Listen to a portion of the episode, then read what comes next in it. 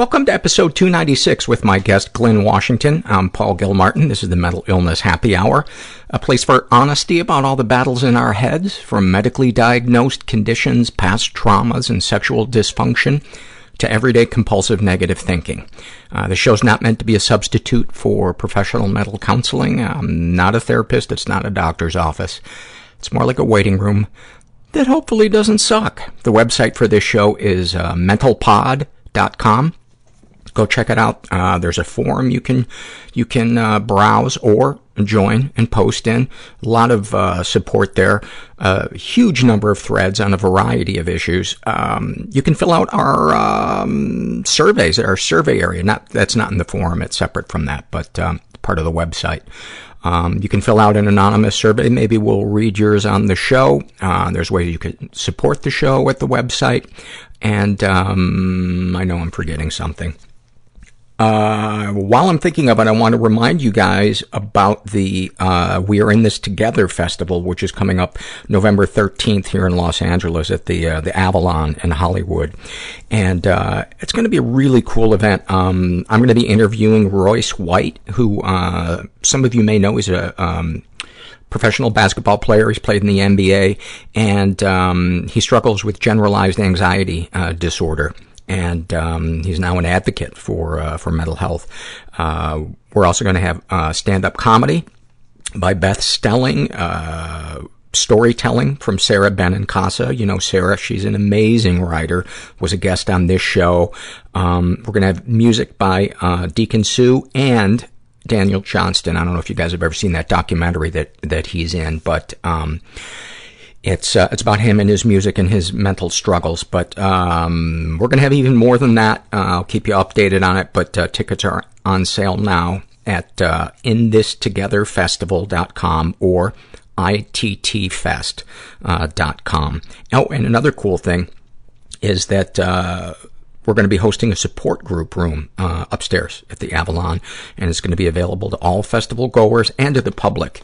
Um, hopefully, a safe place where you know people can go find support and resources, and um, that's through throughout the donation of uh, of the festival. Um, so that'd be awesome if you guys can come. This in, in, in a nutshell, the In This Together festival. It's kind of a um, kind of a one of a kind nonprofit mental health awareness uh, event, and uh, it's it should be a lot of fun. And I'm really happy to be a be a part of it.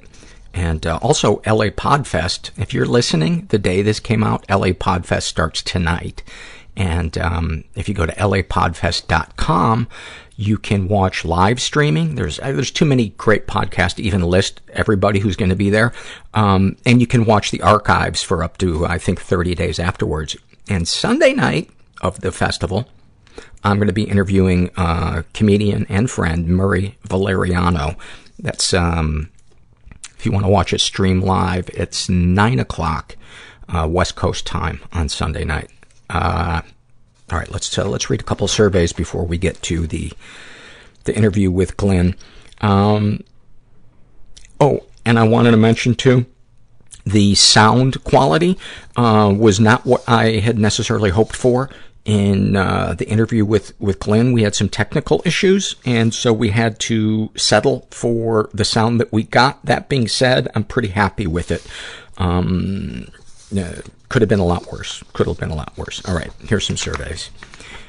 Uh, this is from the Struggle in a Sentence survey filled out by uh, a woman who calls herself uh, your mother, uh, and then in parentheses, ha, just getting your attention. And uh, her struggle in a sentence, uh, she writes, growing up with a mother who simultaneously conveys that a girl's worth is entirely based on her ability to seduce, catch, and keep a man, and that men will hurt you, use you, and toss you. Boy, that had to be a mind fuck. Um, thank you for sharing that. Blanket Bug writes about her uh, compulsive shopping. It, to her, it feels like slipping into a warm bubble bath and allowing a feeling of warmth and happiness to envelop you as you shop and make the purchase that maybe you can't afford, and then yanking yourself out of the water and being cold, wet, and disappointed. Yeah, I think any of us who've ever experienced hypomania or mania certainly know that. the narcotic that uh, compulsive spending can be. Uh, Not Sure Girl writes about her depression. Life painted over by opaque white paint so that everything is vague, dull, and heavy. About her bulimia, getting dirty in order to get clean again. Snapshot from her life waiting to be the only one in the apartment, then buying a box of dry, frosted cookies at a cheap bakery on the corner, eating them while watching Intervention with no pleasure and with the pure intention from the beginning of purging them afterward. Um, thank you for sharing that. Hopper is my hero, which apparently is a reference to Stranger Things, uh, that show on Netflix, which I'm hearing amazing things about. Um, and about her alcoholism and drug addiction. Uh, she writes, uh, tonight will be the last night I use, just like last night. Uh, to which I would also add, because the, the, thought I used to have when I was struggling to quit uh, drinking and doing drugs was, tonight I will get enough and it will make it easier to quit tomorrow. That, that was the lie that I just kept telling myself. Um, and then this is from Mad Woman in the Attic and um, she gives us a snapshot from her life. And she writes, I've been depressed and had been fantasizing about suicide. I stood in the pharmacy aisle and tried to find a razor blade that would make a clean, fatal cut to my wrist. At the same time, I took care to select a brand that had not been tested on animals. I fear that I'm inadequate. Fear that I'm inadequate. So recently I've been punching myself a lot. Sometimes I feel like my full-time job mental illness is convincing myself I'm so alone. why Hypervigilance. I should try to do something. I hate my kids seeing me like that. I just imagine killing people. I woke up with rats in my hair. They warp reality. Am I losing myself or am I becoming myself? I go back to bed. Hiding underneath the sofa while people were shooting outside the house. I was able to get myself out of Scientology. Put a gun to my mother's head and I was 11 years old. And you're just garbage moving from one person's house to the next person's house, and you just hope they don't throw you out like garbage. You know, so I planned my suicide. Because you won't ask for help. I'm asking for help. I'm not pretending everything's okay. I'm not trying to do it alone. I'm really happy that I did it because a lot of good things have happened since then. That, that option just evaporated, and I'm, I'm not going to kill myself. I don't think I have what the woman who is not right for me anyway wants. Thank you. Thank you guys so much for coming out tonight. I'm so excited. How are you? Good. Well, we're going to put an end to that. We're going to bum you out with uh, tales of uh, childhood trauma, and you'll uh, file out one at a time, and uh, you'll go stare at the ceiling and uh, wonder what went wrong. That's a successful show to me. Um, First, I want to thank uh, Jody Coley and uh, East Bay Express for putting this together. She has,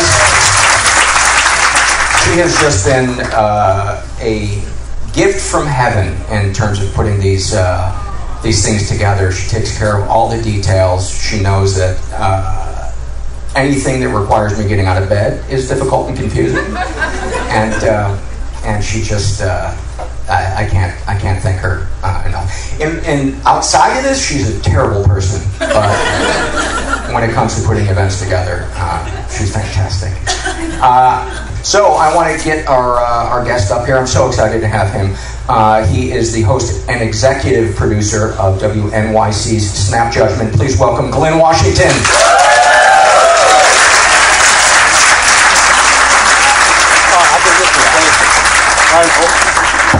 Hello, Paul. Thank you for staying like this. How you doing?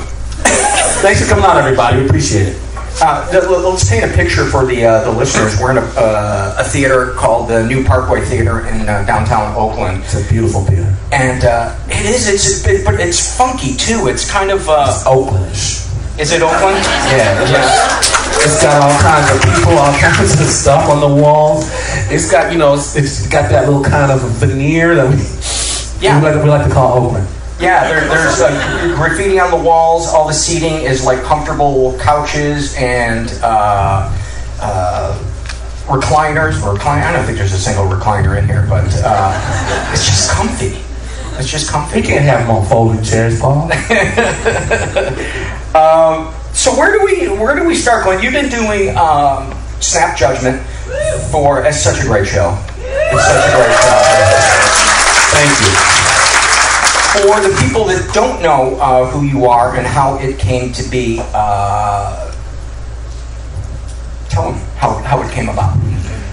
I have a crazy um, sort of uh, entree into media. It wasn't my thing actually. I, I mean, like I liked media, but I consumed it, but it wasn't something I did. And about eight years ago, I believe it was, I was listening to a podcast and had an uh, a, uh, advertisement for a contest that said, "Be the next um, public radio star," and it had Ira Glass and Terry Gross and Click and Clack, and they were like doing it. Come on, you know, and, and, and um, enter. And I found out that the due date was the next morning. and so um, my little daughter, who was tiny at the time, she came downstairs with her bad little self, and I said, "Sit right there." And I told her a very inappropriate story, and I recorded it in, on my um, on my lap on my um, on my computer, and I sent it off to this contest. And um, I didn't hear, you know, I forgot about it actually. You heard from the police. I should have. No, it was. But I, about three months later, I got a call back, and they said, "Congratulations, you're one of ten finalists nationwide." And I thought, really, Mark, nice try. Click. I hung up on him because I thought it was my buddy Mark playing a joke on me, and I'm no dummy. But they called back and were like, uh, "This isn't Mark. Do you want to do this?" And I was like, "All right." And from that point on, they kind of started kicking people off the virtual island, so to speak. And the, they gave us various challenges. And the one I remember was they said, okay, we're going to give you a word, and you have two minutes to riff on it. Huh? Your word is grace. What? Go. And I had to talk about the word grace. And which, which ended up being for me, um, I'm sure you're going to get into this a little bit later on, but um, the, a, a, word so filled with religious connotations. It was a big, fat, wet softball right down the middle, and I hit it just as hard as I could. So I, um, they ended up picking three finalists, and I was one of them. And they said, okay, make a pilot. Make a pilot. Um, this contest, you gotta understand, we didn't know what we were gonna win from this contest. That wasn't the pride. There's no pride. And where were you physically when this? I was in Oakland. Okay, and they were in New York. They were in various places around the country. Okay. Um, I was in Oakland. Actually, with some people in this room right here today. I was with some um, with my with my uh, housemates at the time and my my wife, and they um, so so we uh, so I made a pilot with Mark, and we we made this pilot. We didn't sleep for a week. We made it, and we poured our heart and our soul into this pilot. And I didn't, like I said, I was tired, and I just, we sent it in, and I was like, you know what? We did the best we could. I don't know, if, I don't know jack about radio, but we did the best we could. And I went to sleep and slept sleep with the damned, and I I woke up the next morning and got a call from the contest organizers. Uh, one of the guys said, uh, I'll never forget this is a quote. You have embarrassed me. You've embarrassed the Corporation for Public Broadcasting. You've embarrassed NPR. And you've embarrassed yourself. Click. What? Yep. I was in a field position. I didn't know what we, what I'd done. I really didn't. And um, and and one of the most amazing acts of professional generosity. Uh, there's a woman. She's now the head of uh, KQED Radio News. Her name is Holly Kernan. She was in Oakland too. All cool people, really. Paul, I'm afraid, come from Oakland. but um, she gave me my first professional listen. And she said, you know what, you know what, young Glynn? You are a very shitty radio producer, which was no big surprise to me, um, being that I was a nonprofit director. But um, you're a pretty good storyteller. And she went through and gave me a, a minute by minute sort of analysis of just basic radio stuff I need to fix. And I believe it was over Christmas, but Mark and I, we went through and we, we tried our best to repair this thing and we sent it back into the ether just for us. I didn't know what was going to happen, but um, to make a very long story short, they invited me to pitch Snap Judgment. And this is funny. This is funny. So, um, anybody who knows anything knows that it's a bad idea to. We, I was just talking. I was just saying things. I didn't realize people would take it seriously that we're going to make a radio show, a TV show, a stage show, a magazine, a website, an app, and we're going to launch it all on the same day. nonsense! But that's what happened. And um, we had to kind of, uh, you know, calibrate our, our energies a little bit. But that's what happened. And, and um, it, they said, yeah, y'all should, y'all should do that right away. And um, they did eventually fund our first season of Snap Judgment. That's kind of how it all happened. So, had you not won the contest though? The contest was over. They were looking for ideas, I think, I and they just decided that this was one that might work. Yeah. Did you ever find out who that person was that said that? That Oh, I know exactly who it was. have they ever said anything to you since then? We're friends now. Are you? We're friends now, aren't we? Um, if you're listening to this podcast, Yeah. don't do jack to me. Don't do. I look. And in hindsight, are you able to see where they're coming from, or do you still think it was shit? I think it was bullshit. I think it was absolutely outrageous. yes. Probably he does too. Yeah. Yeah. Uh, so let's talk about your uh, your childhood. Uh, You were raised in Michigan, I was. and um, what what was what was your childhood like? Give me give me some moments from your childhood that you think kind of inform who you are today and how you feel about yourself.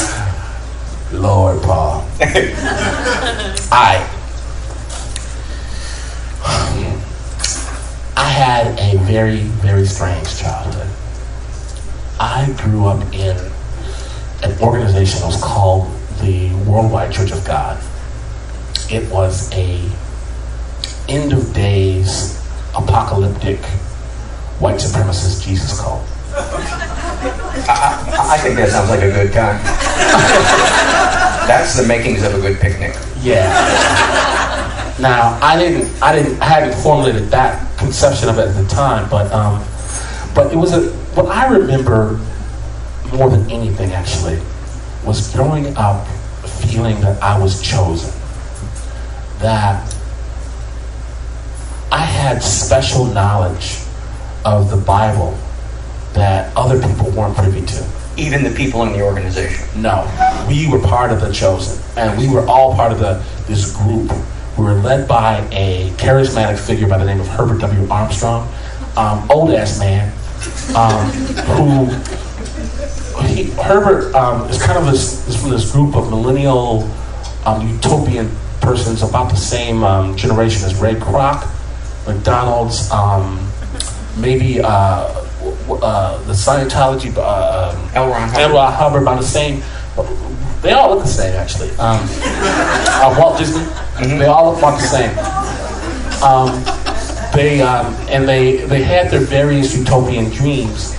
Um, this one had it was a, it was an amalgam of of uh, Judaism and Seventh Day Adventism and Christianity and craziness. and that, and so and so we I, I was I grew up and I thought was very very fundamentalist. And so we took the Bible on its face, at least on how Herbert W. Armstrong saw its face, and we thought that the world was, we believed, I believed, I was a true believer that a trip to the mailbox was, might be a war between me and Satan.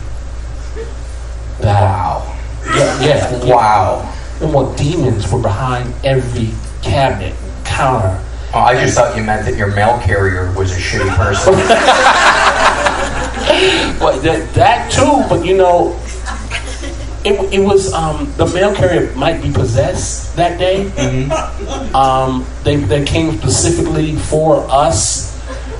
It was a war. We had to gird ourselves against the the powers that be, and, and I felt like I I felt like everybody else was a muggle, and I was Harry Potter.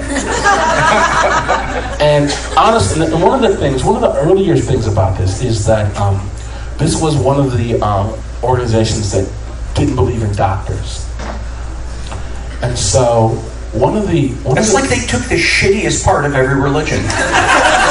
you know, everybody's all, already taken the good parts.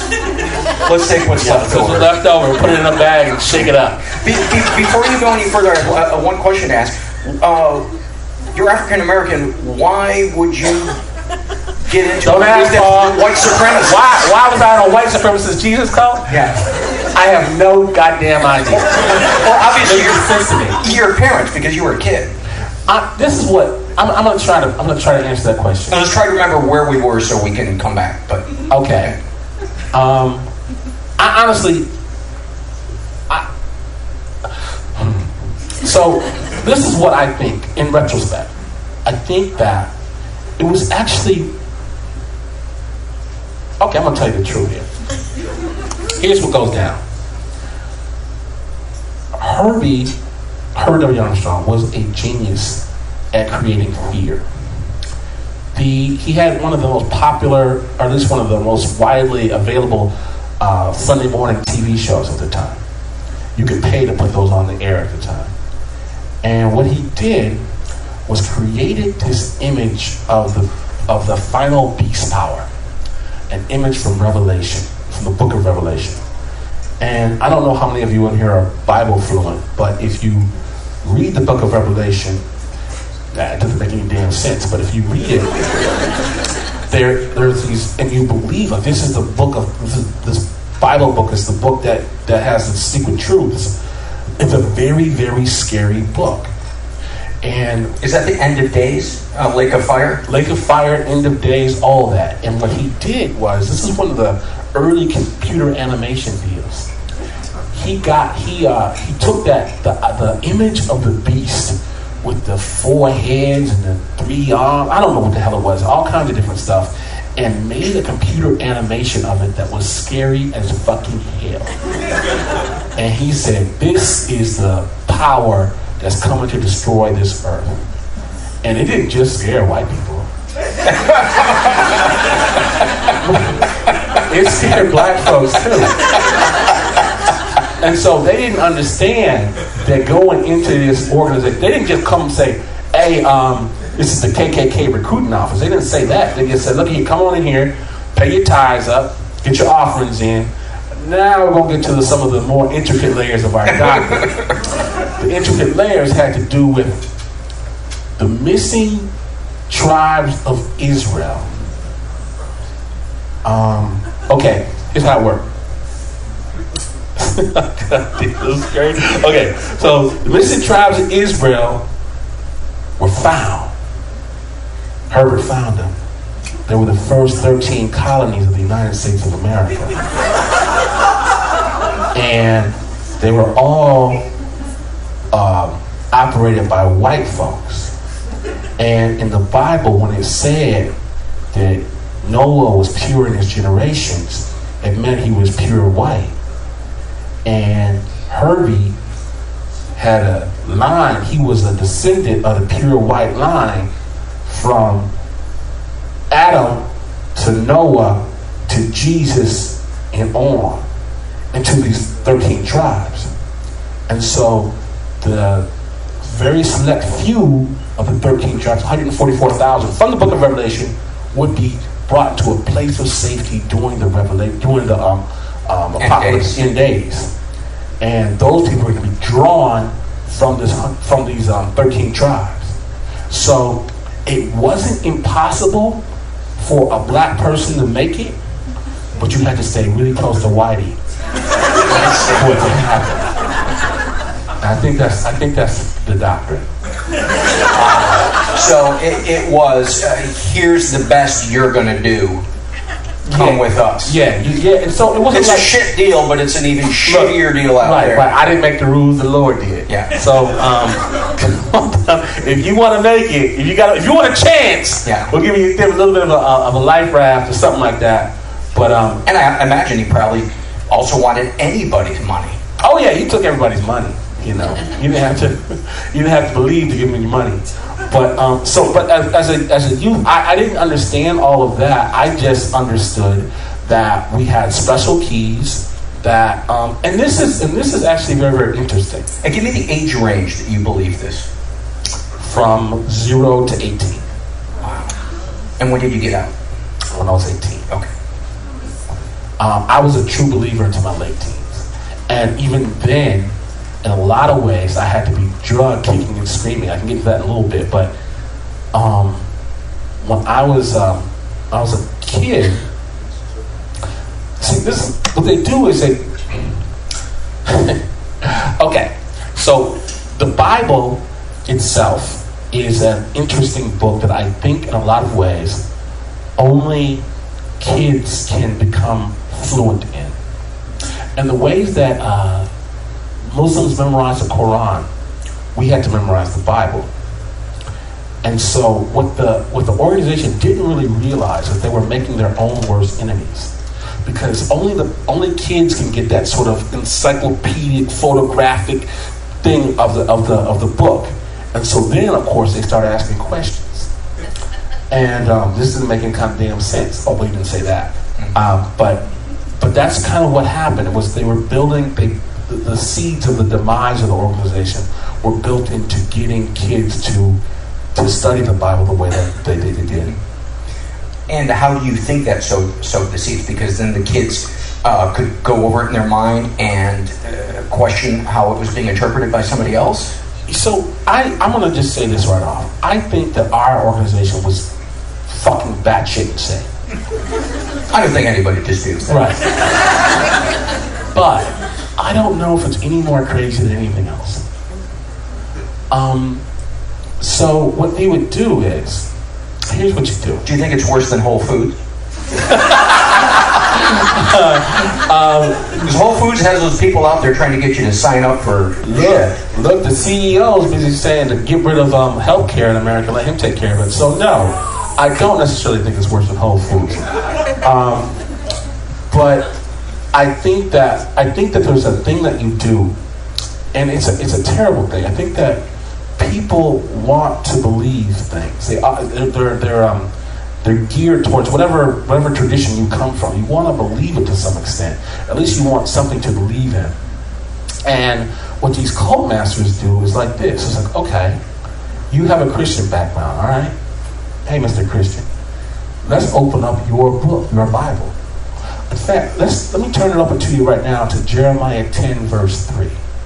And it says here, Jeremiah 10, verse 3, that people who go into the woods, who take a tree from the woods, who put it in their house, that deck it with silver and gold. This is an early Christmas tree. These people who do this Christmas celebration in your book, the Lord says these people have no part in me. what? And you read this and you go, oh my God, this person knows something I don't. And so then you, if, uh, the, the, the problem with, I think, oftentimes religion in general is that no one has read their own books. Um, That's very time consuming. I have yet to find. I mean, like I should. The people I love when people come knock on the door. You know what? You know, c- c- convert people. My cohort of of, uh, of uh, having to memorize the Bible. People, we're we're not very susceptible anymore to people knocking on our door trying to convince us to go to whatever um, church it may be. But um, the book itself says a lot of crazy things. Um, it talks about one of the things in the Bible in the Old Testament, it tells you how to beat a slave. It tells you how to um, subjugate women. The rules for beating a slave are very interesting. You can beat a slave in the Old Testament so that he is not able to rise for three days. But if he's able to, if, you beat him any more than that, then that's bad, and you get punished. But if you beat him just enough so he can have to stand there for three days, that's cool. Now, um, people will say, okay, the, uh, the, the, the New Testament did away with the Old Testament. Okay. Then why is it quoted 130 times? Because it's convenient for people's desire for power. Well, all I'm saying is that you can take any organization and look and, and start putting a, a magnifying glass to the belief system.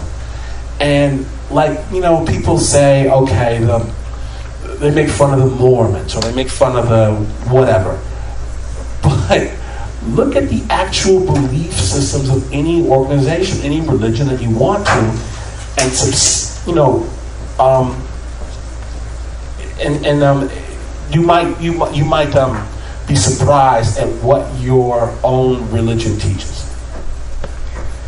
Let's talk about emotionally what it was like being that kid in this organization in your family? What what were your parents like? The, the people that were around you every day that influenced you, what were they like emotionally, and what were you like uh, emotionally? I'll tell you a story. This is the perfect podcast for it. when I was five or six years old, um, my ear started hurting, and um, it felt like I had a it was a flame. And what we would do in our organization, because we didn't believe in doctors, was call a minister. And so three ministers came to my house. And with my parents, they held me down as I screamed. And they took an anointing cloth, a special cloth, and they put um, a special type of blessed olive oil on it. And they laid it on my ear and they prayed over me. And again, I was screaming at the top of my lungs until I felt an explosion in my ear. And the pain went away. And so did most of my hearing in that ear for a time. But everyone rejoiced that Jesus had come and healed this boy. And I too rejoiced. I was uh, a young kid and I thought, okay, um, the pain's gone. The Lord healed me. And when anyone would ever ask about it, I was the first one to stand up and say, my healing, my lack of pain was the result of this anointing that I got. And um, and so I say that my parents were very, very devout. My father was um, very, very old school. My mother was a true believer, and um, and she we, we were raised as true believers. When we were, when I was four years old, we moved out to the country in the middle of nowhere, Michigan. We lived in a trailer home on 88 acres of land. And we were out there in the middle of nowhere by ourselves. And the anchor that we had out there was this church and was that belief system. And I, I, I can't pretend for a moment that I was some young rebel who knew deep in his soul that all this was crazy. I did not. I was there the whole time. I was with them. And so, what what do you primarily remember feeling emotionally as a, as a kid? Were you scared? Were you um, uh, did you feel fulfilled by the Spirit and at peace and joyful, or what? What did you What did you feel? Were, were any alarm bells going off at all in you? I felt alone. I felt odd. I went to a regular school, And one of the things about the church organization was that one of the many rules was that we weren't to celebrate our own birthdays. And I remember thinking that that was that didn't, didn't seem fair to me. And I remember asking my father if on my birthday, I said, Dad, it's my birthday. Can we celebrate my birthday? And he laughed at me. And that night I asked him again, Dad, can we celebrate my birthday? And he said, okay. And he gave me a glass of ice water. And he said, happy birthday. wow. And I know he thought it was funny. Um, I didn't. I cried myself to sleep. I thought, you know, I, I um, because it was, I mean, it wasn't like um, we were on a special compound where everyone was doing the same thing. I had to go and, you know, be the weird kid at school, the weird kid with the with the pickle and, and uh, peanut butter sandwiches, the the kid that told all the other kids there was no such thing as Santa Claus. That didn't go over too well. Um, I was just a weirdo, the kid who wore dress socks and gym shoes together. Uh, now, understand this too. It was going to be tough no matter what when you move a black family to the middle of rural Michigan in the 70s. Whatever, under any circumstance, there's going to be some beatdowns that occur.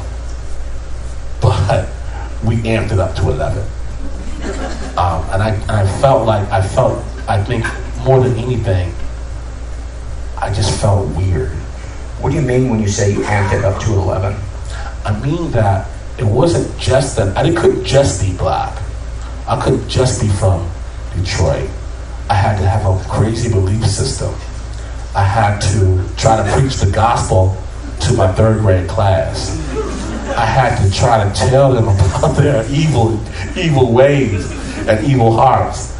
Um, everything had to be, you know, and um, and and it, what was what was crazy about that too is that I was actually a bright kid which especially didn't go well um, in that environment. the um, the my teacher, um, I think it was a second grade or whatever. She said it was me and this guy. This guy's name was Simon, and she said, "All right, um, we're testing the class to see where y'all's aptitude are." And she gave us these tests, and we kept went first grade, second grade, third grade, and finally went to um, the high school level. She said, I don't know what to do with you all. And so she let us, me and Simon, we all we had to do all day was read the Encyclopedia Britannica and sit in the back of the class and make paper airplanes. That's how I spent. So I mean, like it was just weird on top of weird on top of weird, right? and, and um, so we would be making airplanes and playing little um, army games, and, um, I'd be telling him about Jesus. and about the 12 tribes of Israel.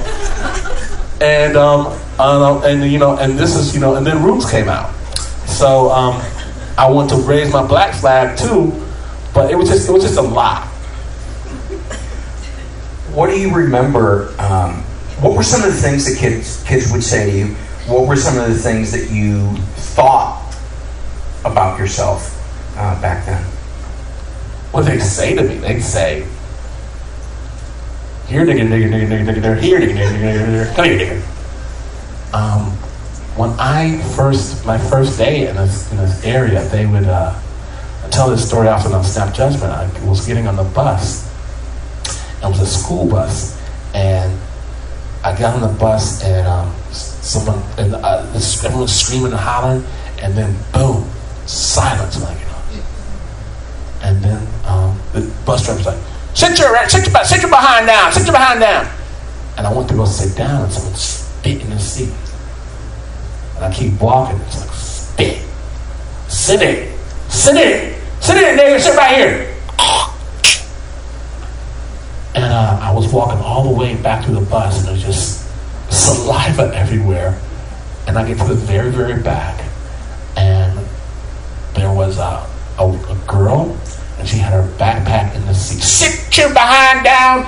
And I'm sitting there going, I can't turn around. The entire bus is screaming, I can't turn around, I can't turn around, I can't turn around. And she moved the backpack. And I sat down. And that was my first day of, I believe, second grade. Wow. Wow. But how do you say this? The um, again, as a as a black kid moving to a rural area, you know the the the, the thing of it is is you're gonna get some ass whippings. The gonna start. You have to try and find a way to stop them. Um, first day, second day, third day. One of the things that made me, I think, become was um, a little bit of a politician early on. But hey, how you doing? My name's Glynn. I'm gonna be around the recess later on. Maybe you can catch. I'll catch you after the ass whipping, right? We'll, we'll hang out. And so I go and you're trying to build enough of a community so that it, it, it balances out so the beating stop. And it was and and, my, and I had a younger brother. I had a brother that was one year younger than me. Um, essentially, a, kind of almost a he was exactly one year younger than me, and uh, twins in that situation. And um, we both used the same tactic to try to protect ourselves and protect each other.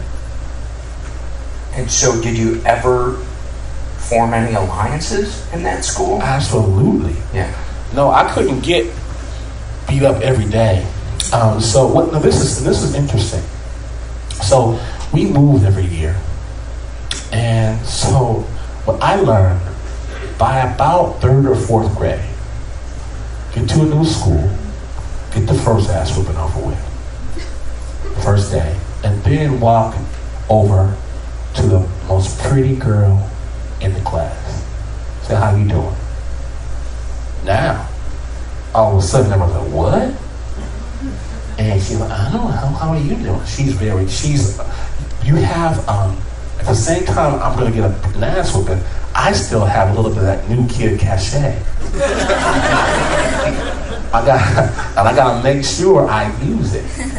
Now, the dudes want to, like, it still still holds true today. The women hold all the power and they control everything. So, as far as popularity is concerned, so if you end up being friends with them, the dudes think might be a bad idea to beat your ass so much. And that's kind of how th- that was a you know that's that was my my third or fourth grade revelation, and it, and it saved a lot of beats. So what what changed um, at 18? What? Well, first of all, be, before you answer that question, how do you think those experiences uh, inform how you feel about yourself today and tools that you learn to to navigate uh, the world? I would think obviously one of them would be that you had to learn how to be a people person, right? Um, yeah. What? Yeah, I, I don't know. I, I I am talking to my, my wife about this recently. I don't. I'm not sure that I am a natural. I'm not. I know I'm not a natural extrovert. I'm probably an introvert. Left to my own devices, I'd read The Hobbit for the 50th time and drink some tea. That's what I would do. Leave me alone. I don't want to see anybody. But um, how it affected me was and I think actually, in a lot of ways, the cult did me a favor in that it convinced me early on that I was special. And later on, when I left it, that feeling didn't necessarily go away. Um, even though the whole intellectual underpinnings of it did. We were. Um, give you an example. when I was in the in high school, one of my buddies, his dad, said, "Look here, I know the date of the end time. I know the day Jesus is coming back." So he went to his uh, basement and he put up a big chalkboard, and he said, "Okay, so you have the seven signs of Jesus, and you multiply that by 14, and you put the uh, the book of Revelation that have 11 chapters or whatever, and they divide that by two, and it's going to be uh, uh, July 17th, uh, 1987. That's when Jesus is coming back. And we're like, really? And what they did, and what they said, we were like, oh, that's too bad because, you know, that's only in a couple of years. We better get our groove on. First, I don't look, I'm all about Jesus, but I want to get my good time on first. so, so they, I guess they inadvertently kind of made us um, get out, made me a more of a people person than I necessarily would have been otherwise. Yeah. So, did you uh, experiment with drugs or alcohol? Were you promiscuous, or were you just completely straight laced? Um, that that was the problem, actually. I actually, again, I was a good kid, and what happened was, our, we had a uh, a university that all the top students would go to. It was called Ambassador College, and I really, at the time, I, like I said, I was a fairly bright kid academically, and I thought that would be where I would go. And one day, um, I saw one of the church ladies at a 7-Eleven. One of my church ladies. I was with some friends. Uh, we, we got some Cheetos or whatever, so we go back and play Risk with my secondary buddies, right? What you did back in the day, right? Big night of playing Risk. So I went to church later on, and there was a pause, and no one would look at me. No one would talk to me. And finally, uh, my mother called me aside in tears, in tears, saying she heard what happened. What? What? What? What happened? I heard the whole thing. What? She heard that I had been at a 7 Eleven and I swung open the door and a cloud of smoke. In the car were three or four half naked women. I walked into the 7 Eleven barefoot, grabbed a whiskey. 7 Eleven doesn't sell whiskey. I grabbed whiskey and alcohol, put it all under my thing, walked and waved to the cashier without paying, told her to kiss my black ass, got in the back in the van with the naked women, and then rolled off again, smoking bud the whole way. That was the story that um, somehow my my night of risk had morphed into. and so, and my, what I was really upset about was like, look, if I'm gonna catch this, I want to do this. well, I half naked women with the bu- I, I never did any of that. Or their plans just keep backfiring on them. well, and then so they actually at this point, I had a meeting with my pastor. He said, I, under the light of the recent revelations, uh, you were no longer eligible to attend Ambassador College. and um, by this time, actually, I maybe wisened up a little bit and thought, you know what? That might be a good idea because I heard that the uh, University of Michigan had a bunch of naked women and, uh, I wanted to see if I could make some of that stuff happen in real life. so the the uh, was it when you went to the University of Michigan that you left the the church? How did what what brought about so, the church? So I was I was kind of coming out. What what happened was my uh, my then pastor at the time, he, which to his credit, what he did was he said, "Look here." I said, "I don't understand any of this stuff. This stuff doesn't make any sense to me." And he gave me a book, and it was called um, "Who Wrote the Bible." And I read it, and I read it again, and uh, I really was out from that point on. I really didn't believe anything they were saying because of the book. the book basically, we were a fundamentalist organization. We believe the, the literal every single word. And when you understand the book as a political document, as a uh, as something that was written oftentimes in committee, it it sometimes it kind of took away from me the divinity of it, and then some of the obvious contradictions. And um, and plus, I don't think you should be slaves or have them. I'm against, I'm against, I'm against slavery in general. Put that, put that out to you. Why do you got a nitpick? Why do you got a nitpick? but what happened was, um, I was still trying to clear my head. It, took, it wasn't like it was instant, completely instantaneously. And I was walking through um, the school I was going to. I was walking through the schools in the university, and I saw a sign it's, um, to go to a program to study in China for a year. And um, I applied, and, and uh, it was funny at the time. You had to you had to have foreign languages for anywhere that they would send you. But for the Asian countries, because they didn't teach Asian languages, you didn't have to have a foreign language. So they let me into this program to go to China. I got a fellowship to go, and my bags were packed. I was ready to go and Tiananmen Square happened. And they shut everything down going to China, going back and forth. And I was like, damn. And the people came back to me and said, look here, um, there's a program in Japan. We'll do that instead. We can put the money around. And I was a stupid, dumb kid. If you had put a gun to my head and said, what's the difference between China and Japan? I'm not sure I could come up with anything. But um, I ended up going to Japan for a year, and it was magical. And the, the first day I was there, um, first um, I got my first apartment. I was walking inside of it, and I got a phone call. A phone call for a number I could not have told anybody because I, I, literally didn't know what my number was. I picked up the phone and it was like, "Hello, um, this is for uh, the Tokyo branch of the Worldwide Church of God." And uh, we heard y'all in town, this is that to invite you to serve.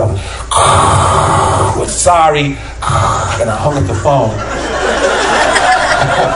Bad connection. Um, but again, literally, I could not have told you that. I didn't know the number, and they got me. And um, but I never. I that that year in Japan, um, and I remember trying to explain my beliefs to Japanese people. and that's what it'll do it to you. When people look at you like, you are, you, you do what? For what reason? Japanese people are like, this this fool has lost his day. Come here, come here, come here. Come here, come here, come here, come here, come here. Say that again. Say that shit again. And um and having um every just I mean there was a, one family. They were um uh this family down the street from me, and they had a a, a, uh, a Korean um, uh, a restaurant, and they would the grandmother would be in there, and uh, she would like say they would say, try to tell her again what you told me, and she would cackle and clap. she would cackle and clap, and said, and they would give me and for and for me doing that, they would give me free food. so I loved it. Um, they, I'm sure they thought I was, I was, I was crazy. Um, and, and it really was, was, was a magical time. I was with some incredible strivers, and the, uh, the ability to be in a, an environment like that, where there, there weren't all the base assumptions in the first place, and having to really explain myself, that pulled me further away from, from the cult. Was great. Give me some just very brief snapshot moments from Japan that that you love, things that, that you remember about Japan that you still think about today, things that you saw or experienced or oh my god. Um, I'm gonna tell you my favorite story. Okay. Okay, first day in Japan. I told this on Snap, but it's like it, it, it's, it really did change me. My first day in Japan, I went to go and get some groceries. And understand, I didn't speak a word. And, excuse me, where we were living was rural Japan, middle of nowhere. And I'm a little, nowhere in Japan, it's 100,000 people, but um, it's a small town Japan. And so I was going to the grocery store, and I don't understand anything, don't recognize anything. And people in this area had never seen foreigners before. You know, they might have seen a, a white person here and there, certainly never seen a black person. And I could walk down the street and cause car accidents. so I had to go down side streets just to, you know, in my whole neighborhood when I first got there. And so I went to this grocery store, and I'm trying to pick out stuff that looks edible. I have no idea, no clue what this stuff is. And there's this group of older women, and they're following behind me. Like, wrong with you? And I'm going from out of aisle, and um, and they're they're laughing at me, laughing, laughing. And I put, I try to put these crackers in my in my my cart, and they start screaming at me. Why why? This woman, why why? She starts screaming at me, and I can't take it, so I just leave. I'm done with you crazy people, and I give them the funny money, and I go back to my apartment, and I'm un- I'm unloading the, my uh, my groceries, and there's a knock on the door. And it's one of those older women from the grocery store who runs up in my house, starts digging through my groceries, digs in there and pulls out my box of crackers. What, what? What? What, what? She's pointing at it, and I see there's a dog on it. Oh. Dog food. Good looking out, crazy lady. Thanks a lot. She was trying to save me from eating dog food. Next day, she comes by. Again, this time she's got a dictionary. And um, she's like, You gotta learn the soul of Japan. What's that? The soul is in the tea. In the tea, I don't, you know, okay. And uh, she's like, You want to teach me the soul of Japan? Uh uh in, in Japan, you don't touch people. You don't touch people's person. But this time, she's like, she grabs me by my shirt and takes me down to her house, this beautiful old school Japanese home. And she's like, all right, I'll come on inside. Once you do, I'm gonna teach you about Japan. And I didn't want to do it, but I figured, what did I go there for? And the minute I crossed that threshold, it was on. Screaming, the hollering, the beatings. Um, no, she didn't. no, she. That's, not true. She did beat me from time to time, but um, very, very lightly. Um, she was trying to teach me about tea. Tea. You. Uh, she poured the tea. I want to drink the tea. No. Just drink tea. You gotta. First of all, you gotta stir the tea. You gotta smell the tea. You gotta turn the tea. You have to lift it just right. You have to say this old archaic language. And finally, at the end of all of her nonsense, then, maybe then, would you possibly be allowed to possibly drink the tea. And all this time, I'm sitting Japanese style with your legs are swinging underneath you. And um, and so she, and again, Dario, Glynn-san, Dario! Um, Glynn, what an idiot you are! Bacero! And I can't do it again and again and again and again and again. And finally, one day, um, like from her endless screamings and hollerings at me, we go to a, like a county fair, and there's a bunch of old guys at a table. She says, "Sit down." All right, I sit down, and they start pouring tea. And I start doing my turn my thing just right, say the language, stir and the pour and the drink and everything like that. And I get up and go about my business later on. The next day, she comes with a scroll. And at the bottom of the scroll, it says, in, the, in Roman letters, the only everything's in Japanese, the only Roman letters are my name, Glynn Washington. The first time um, someone non-Japanese had been entered into the scroll of Tea Masters. Wow! yeah, dude. What? What? Well, she wasn't trying to give me no love though. She was trying to me love. It's it's the fifteenth apprentice level thing, but I was in the damn scroll, right? I was there. I can see it. And um, finally, you know, after a year there, um, I I you know I've been in Japan for a year, and I was about to go home back to Michigan, and my cab came, and she came to say goodbye. And in Japan, the way you show respect is how and bow. You the, the one who is who is showing the most respect bows lower, and she bowed low to me. And I was gonna have it, but so I bowed low to her. And she bowed low to me, and I bowed low to her. And finally, she tried again. I went all the way to the ground, and uh, and, uh, and I told her, I said, "Look, you have done this for me. I can't believe it. I'm actually speaking to you now in Japanese. I can't believe this. Um, but I'm not Japanese. I'm American. From Michigan.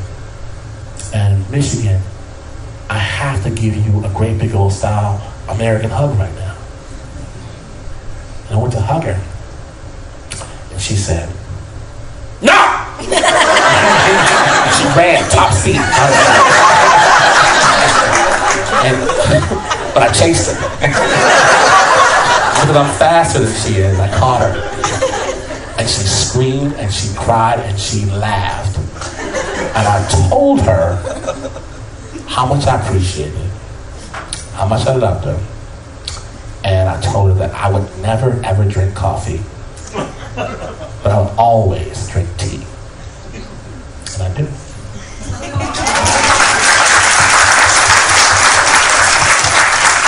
It's so hard to clap while holding a mic in your hand. uh, not sure how much time we have left because there's. Jody, how much time do we have left?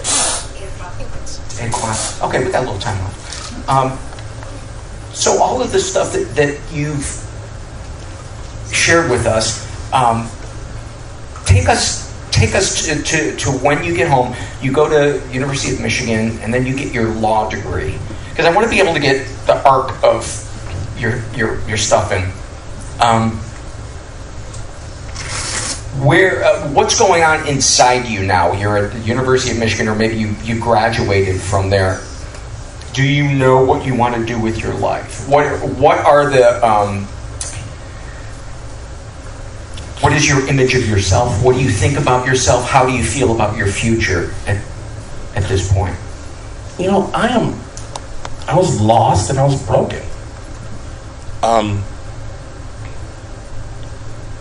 trying to understand that I had spent, had such a misspent youth at the feet of charlatans. I should probably say that um, the organization I grew up in um, imploded after the founder died, and I was just it was a it was a weird time, and and two, I was kind of getting a better understanding of how lucky I had been coming out of that organization for a couple different reasons. Um, I guess I still I, I, I, still had my my, my wits some. I had a foil for my entire life, and who was my brother. I mentioned before that my brother was one year younger than me, and I actually convinced him to go to Japan and he actually ended up living there for longer than I did. He ended up staying there for about five or six years. I probably have a natural slight mania. Constant. Not manic depressive, but maybe just a slight mania. My brother might have had a natural slight uh, melancholy. That later on manifest itself in um, well, didn't manifest itself. He later on it was uh, he developed a, a, very late onset schizophrenia, and um, and um, knowing that mental illness runs in our family, to see a person who was essentially like a lot of ways my twin who at one point was a bond trader in Tokyo and the next year was babbling homeless on the street was devastating. And um, trying to, and I think a lot of the the power of Snap is that um, because I did follow a crazy person. I'm not going to say crazy. I know that's not a good word. I know that I, I, I want to say um, um, a uh, crazy is a pejorative in a way. I don't want to mean. Um, he was a. a um, I think we understand it on Yeah. this podcast. Yeah. it's where it's the intent of the the way the person uses it. Yes, it's a, well, he, he was a sociopath in a lot of ways, the, the, the founder of our organization. But um, but to have that paired with my my brother's situation, um, where this was a guy. I was someone who had followed a cult leader. I was born into it, but I still had believed it. And um, so it's very, very hard. I can't condemn anybody for any of their beliefs. And I think, and I also know that in my veins is um, the seeds of myriad mental illnesses. And my brother, some people say, oh, you, you know, have, you have a certain type of charisma on Snap. My brother had way more charisma than I had. A lot of the ways he was smarter. He was a uh, a better storyteller. And um, five years ago, walking here for an Easter parade, I got a call from my from my sister screaming, screaming, and I knew that he was gone. And it, it was one of those things where um, I felt like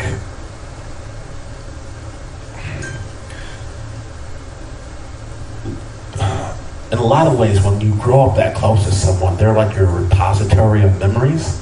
Like you can call them up and say, "Hey, how did that go down again?" Or what's what, what was Joey's uh, wife's name or something like that. You you share. It's like it's that close, and we were close enough to like like I said. I would, we went to Japan together. We learned things together. We wrote together. We actually did projects. We started businesses together. And um, when he was after he got sick, trying to myself, I didn't understand. I don't think at the time. I didn't understand the extent of um,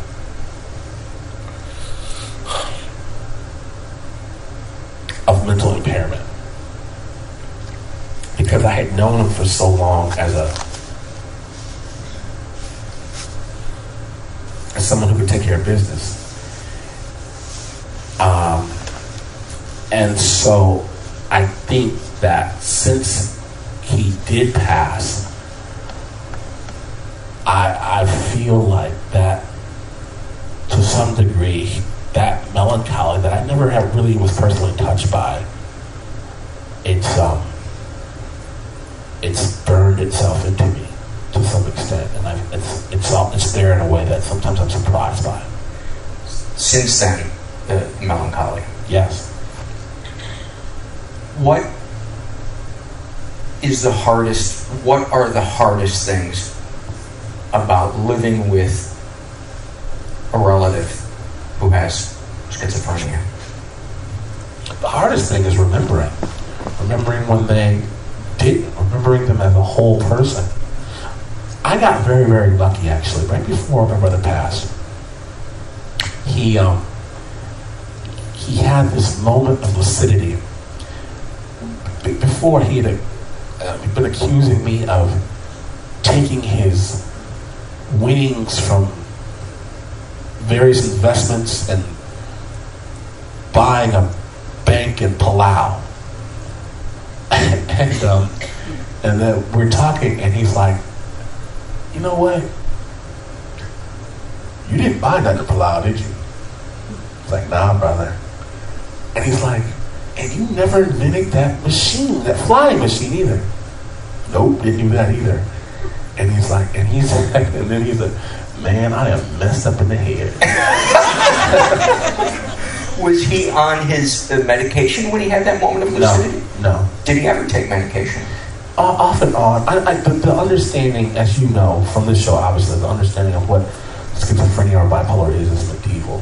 And I don't think there was, I don't, we, I say these words like they mean something. I don't know what his condition was. I don't, I don't know. I don't know what he had. It, he just, he was, um, it, it was definitely on the schizophrenic spectrum, but to say that there was pills or something that would fix him, I don't, I wouldn't pretend to say that was true. Well, there's. I do know this. I don't. I don't know if it's what uh, he battled, but there is um,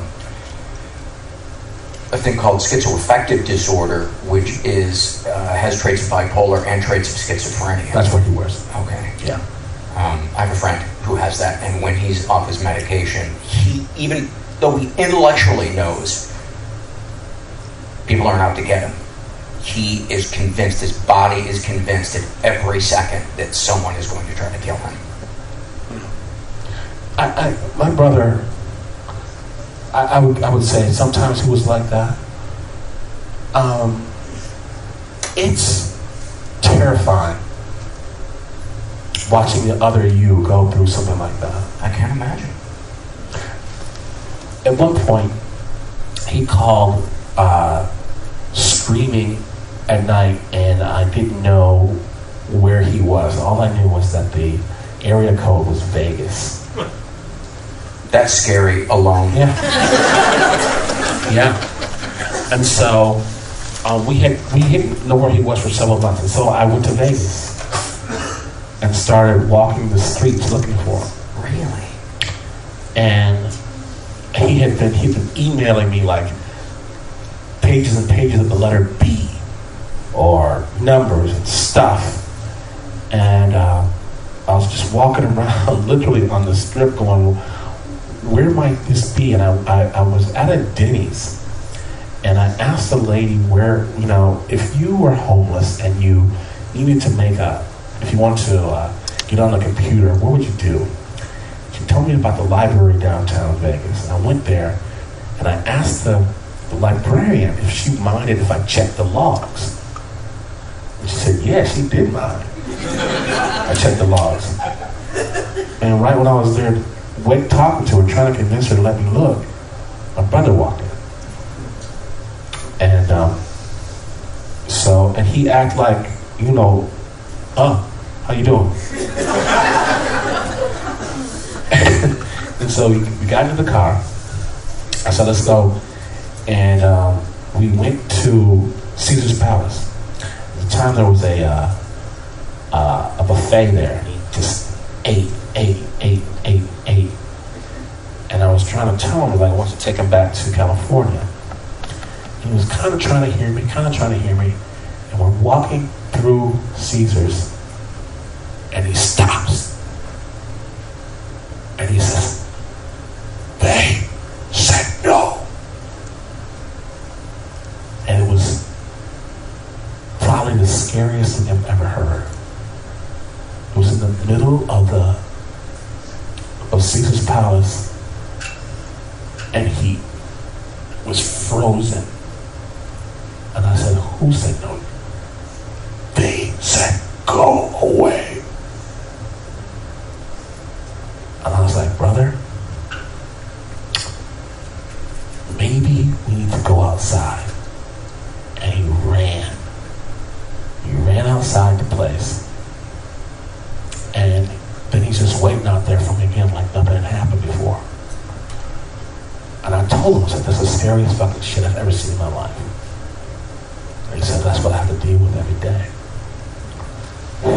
so, we're. So it sounds like he had somewhat of a conscious understanding, almost like he could see part of what was going on. Ah. Or no?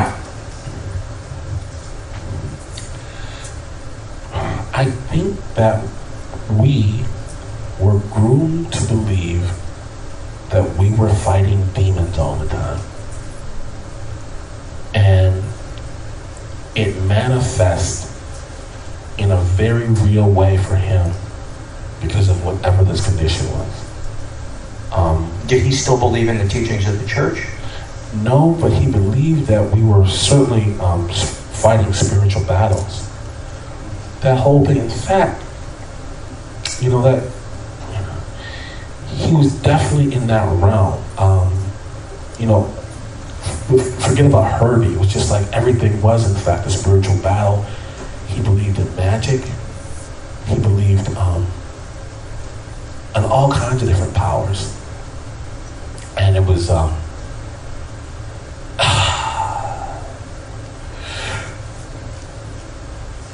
ah, I wonder if he hadn't had those triggers, if he'd still be here. What's that like to contemplate? You know, um, everyone wants to go back. Everyone wants to wants a do over. I don't think it's anything to blame, but it's just one of those things where you, ah, I just wish.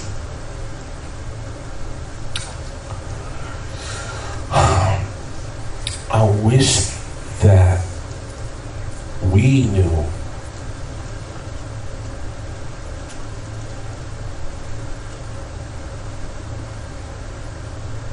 that these things were daggers. And um, he could be impaled. The teachings. The teachings, the belief system, the life, the whole bit, the, the imaginings, the the whole the lifestyle. Um, he it, it took it um it was he it just had a fertile ground in a different way for, with him than it did with other people. Do you identify with people who have survivor's guilt? Oh yeah. Talk about that. uh, survivor's guilt. Like I said, if you have your,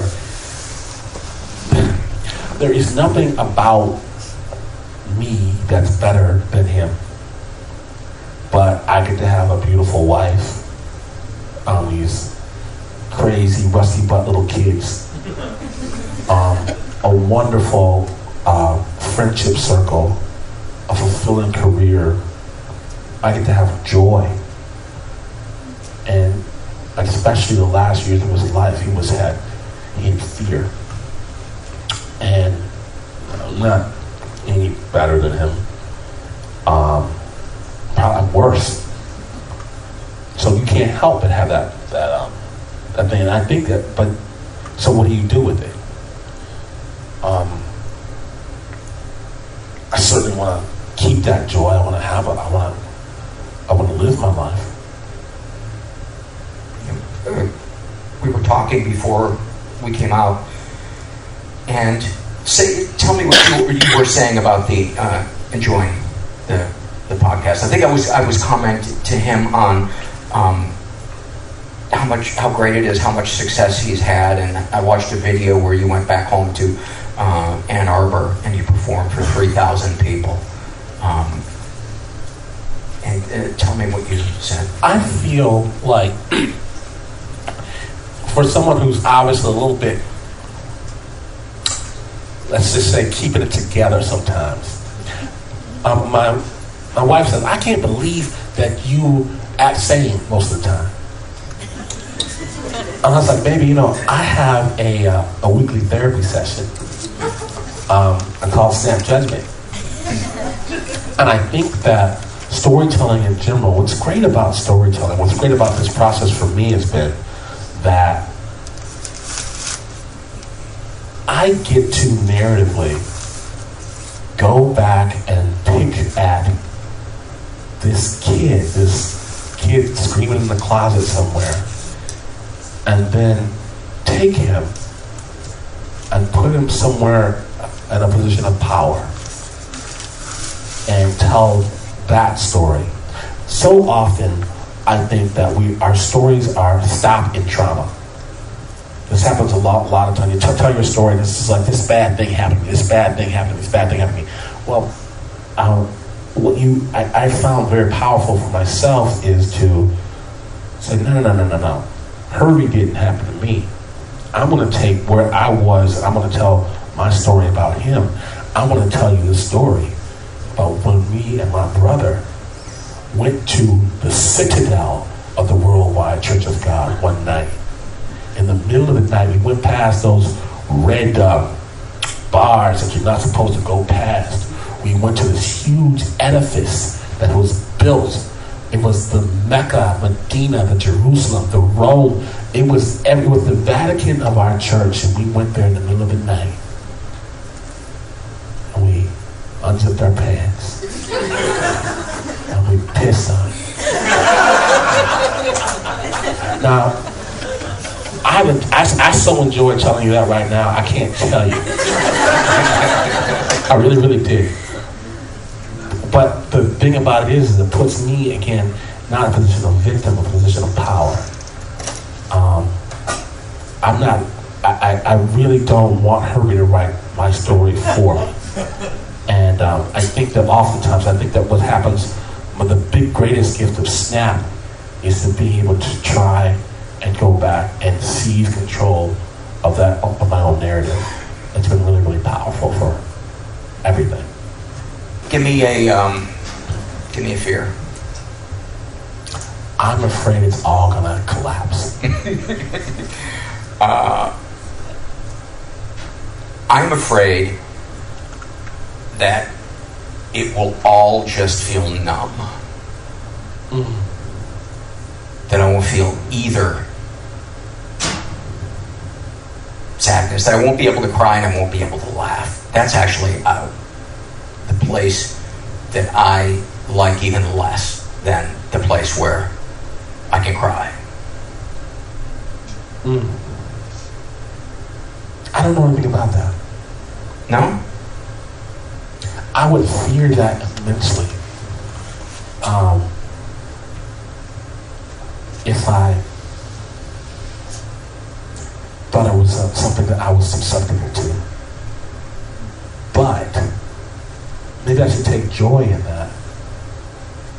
Um, I don't, at this point, the, the highs and the lows are so intense for me at this point that hope I, am not, I'm having a hard time imagining it, and I, and I don't want to even think about it too much, Paul. That's that's a that's a scary thought. Well, well, let's do a, a, shitty movie where we switch bodies and. Uh, um, give me another thing. Can I give you a love? Yeah. I love my wife, and I love it. I love the um the uh, the acceptance that I feel sometimes, the the knowledge. I, it's one of those things where I think that um, I wasn't I I wasn't supposed to be accepted because there's a, as you might imagine, there's a lot of crap back there, and um, doesn't seem to hold it against me. I think that's strange. I think those of us that have heard you share, I think that's one of the things that makes you more attractive is because it's made you search your soul to survive. You know, people that I've met that have survived difficult childhoods and come out the other side and, and learned to develop tools to not repeat the cycle um, are my favorite people because they're self-aware. But that's a fear. The fear is, okay, we think we've gone to a point of help and a point of safety and stuff like that. What if the cycle is somehow? What if I, I'm trying my best not to pass this on to my kids? What if they're on this stage in 20 years saying, that motherfucker was crazy? Lord have mercy. His psychosis has become mine, and I wish I could put it down. Well, I'll be happy because it means I'm still doing the show. So fuck you. It's all about me. um, I love exploring a new city and discovering a great place um, that has its own vibe, like this theater. You know, walking in to this theater and just going, this is perfect. This is just the perfect venue to, to do the the podcast and walking down Broadway in Oakland uh, today, picking a place to eat, and just discovering new things. I love the excitement, and I've been in a really good mood, and I, I love being in a good mood and being excited to discover uh, new things because when I'm in my depression, none of that sinks in. It's just everything is an effort. Everything is just a great a great blanket. So I I love feeling that excitement of new. Well, what do I love? I love Paul. You can end right there. Yeah. I love, I love, you know what I love? I love, I was in the flow today. I was writing my ass off. Was awesome. I was there, I was writing my ass off, and then I got a text from, um, from my office saying that my dog had shat up the place. Um, was sick, come get him right away. Um, and um, so that I didn't love. Juxtaposition, Paul. You see how you get you get the yin and the yang, the one and the other. I love the way uh, one of my dogs, Ivy, um, quickly, well, she'll be just walking in the backyard, just kind of strolling, and then real quickly she runs five steps forward and shits real quickly, and then runs real quickly away from it. It's, it's almost like uh, it's something that she shouldn't be doing, and uh, she doesn't want to stick around to get busted for it. She ain't got nothing to do with that. Yeah. I love having a guest, and I'm not just saying this because you're here. I'm not trying to kiss your ass, but I love having a guest that I'm interviewing where I know I don't have to worry. Uh, they're a great storyteller. They bring the funny. They bring the the the deep, and I just kind of get to sit back and and enjoy it. Thank you, Paul. Yeah. That's that right there. Glynn Washington.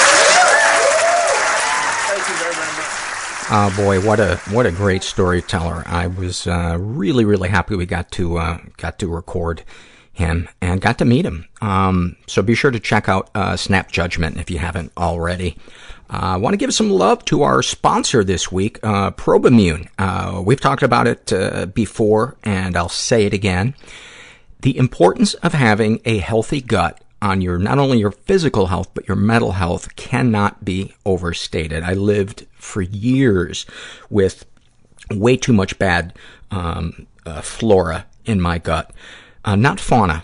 I did, I was able to clear uh, the deer out when, uh, I don't know why I go to the, to the one that sounds like fawn. I guess because that's what I always think when you hear fauna. Uh, I always think of a fawn. Anyway, I lived for years with bad uh, flora in my gut, and I had no energy. Um, my depression was worse. Uh, there were cer- certain foods I was intolerant to, and uh, it is so important to put that good, uh, those good probiotics in your gut. And the people at Young Health do that, and that's why they developed Probimune. It's a, it's a liquid probiotic that promotes intestinal health, and it contains a unique blend of bacteria that you're not going to find in 99% of other probiotics. Um, they have an industry-leading fermentation process that ensures the largest number of good bacteria are delivered into your gut alive. Because it doesn't matter how many get in there, it's how many get in there and stay there alive. Um, so Probimune, super easy to use. Um, you don't have to refrigerate it, which is huge, so you can travel with it. And right now, uh, you guys can get the exclusive offer of a free bottle of Probimune when you sign up for automated delivery. That's a $34.95 bottle of Probimune free. So all you have to do is go to probimune.com. Uh, that's spelled P-R-O-B-I-M-U-N-E. And um, when you sign up, uh, use the promo code MENTAL at checkout.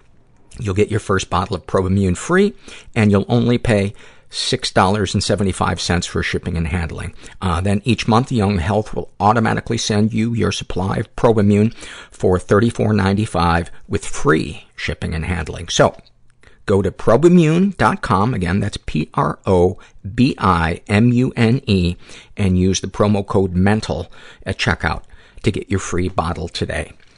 Uh, before we get to the surveys, I want to remind you there's a couple of different ways to support uh, the podcast if you feel so inclined. You can go to our website, which is mentalpod.com. Um, you can make either a one-time uh, PayPal donation or my favorite, become a monthly donor for as little as five bucks a month. It, we greatly need your financial support to, to keep this running. There's so many things, um, that, that we need to do, ways that we would like to expand, and right now we're just kind of, um, limited in, in what we can do, um, with the podcast. Um, so, uh, go do that. It's simple. It's easy to set up. Um, you can also support us financially by using our Amazon link if you're going to buy something at Amazon. Um, you, if you go to our support the show page, uh, you'll see uh, and not only an Amazon link for just browsing Amazon in general, but you'll also see a little um, a link that takes you to books and things that we recommend. Um, books we've mentioned on the show, books written by our guests, um, all kinds of stuff. So please go do that. And then you can support us non-financially by um, going to iTunes, writing something nice about the podcast, giving us a good rating. That boosts uh, our ranking, brings more people to the show. Um, in fact, I want to thank the iTunes staff. Um, and uh, they've they've uh, been highlighting our podcast the last couple of weeks and brought in a lot of new listeners, and I'm super grateful uh, for that. So, to any of you new listeners, um, welcome aboard. Strap yourselves in and get ready for my apologizing. um, Oh, one thing I did want to mention is I've been getting a little triggered by the uh, Shame and Secrets surveys, so I've been backing off them a little bit. They're not gone forever. Uh, some people are probably relieved because they can get pretty fucking dark. Um, but it, it, I just needed to take a little uh, break um, from them. So the, the, I think the surveys on uh, today's show that I'm going to be reading are uh, maybe a little less dark um, certainly, uh, sexually, uh, much less of, uh, of that kind of stuff. All right. Enough of the wind up. How about the pitch? This was filled out by, this is a struggle in a sentence filled out by Benny. And Benny writes about his depression. Why are you all smiling and laughing? Fuck you all. I laughed when I saw that one. I was like, oh my God, I know that feeling. It's the same way that I look, used to look at people that would leave, uh, uh, part of their drink and walk away from it, leave. I, I would be like, how do you, I had never, I could never conceive of not finishing a glass of alcohol. Anyway, uh, about his bulimia, I better drink more water and throw up again, just to be sure. About his anorexia, you only feel cold and weak because you haven't been fighting so hard, because you have been fighting so hard against your food addiction. Keep up the good work. A snapshot from his life waking up at 4.30 to get to university by 5 so I could study for 12 hours, falling asleep in lectures because I was so tired, but not changing my habits because I was a good boy. Good boys work hard, despite the fact that they are lonely, tired, and miserable. If they fail to be perfect, then they should cut themselves.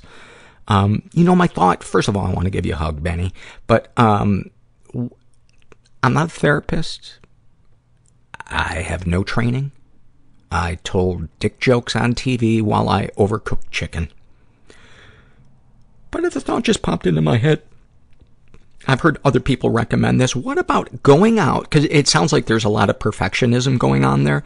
What what would happen if you just went out intentionally one day and said, "I'm going to make as many mistakes as possible and see if I can live through it. See if it doesn't that anxiety, doesn't kill me. You know, you get on the bus, put in, you know, put in the incorrect amount of change or, um, I don't know. You can, you can think of something, but just a thought.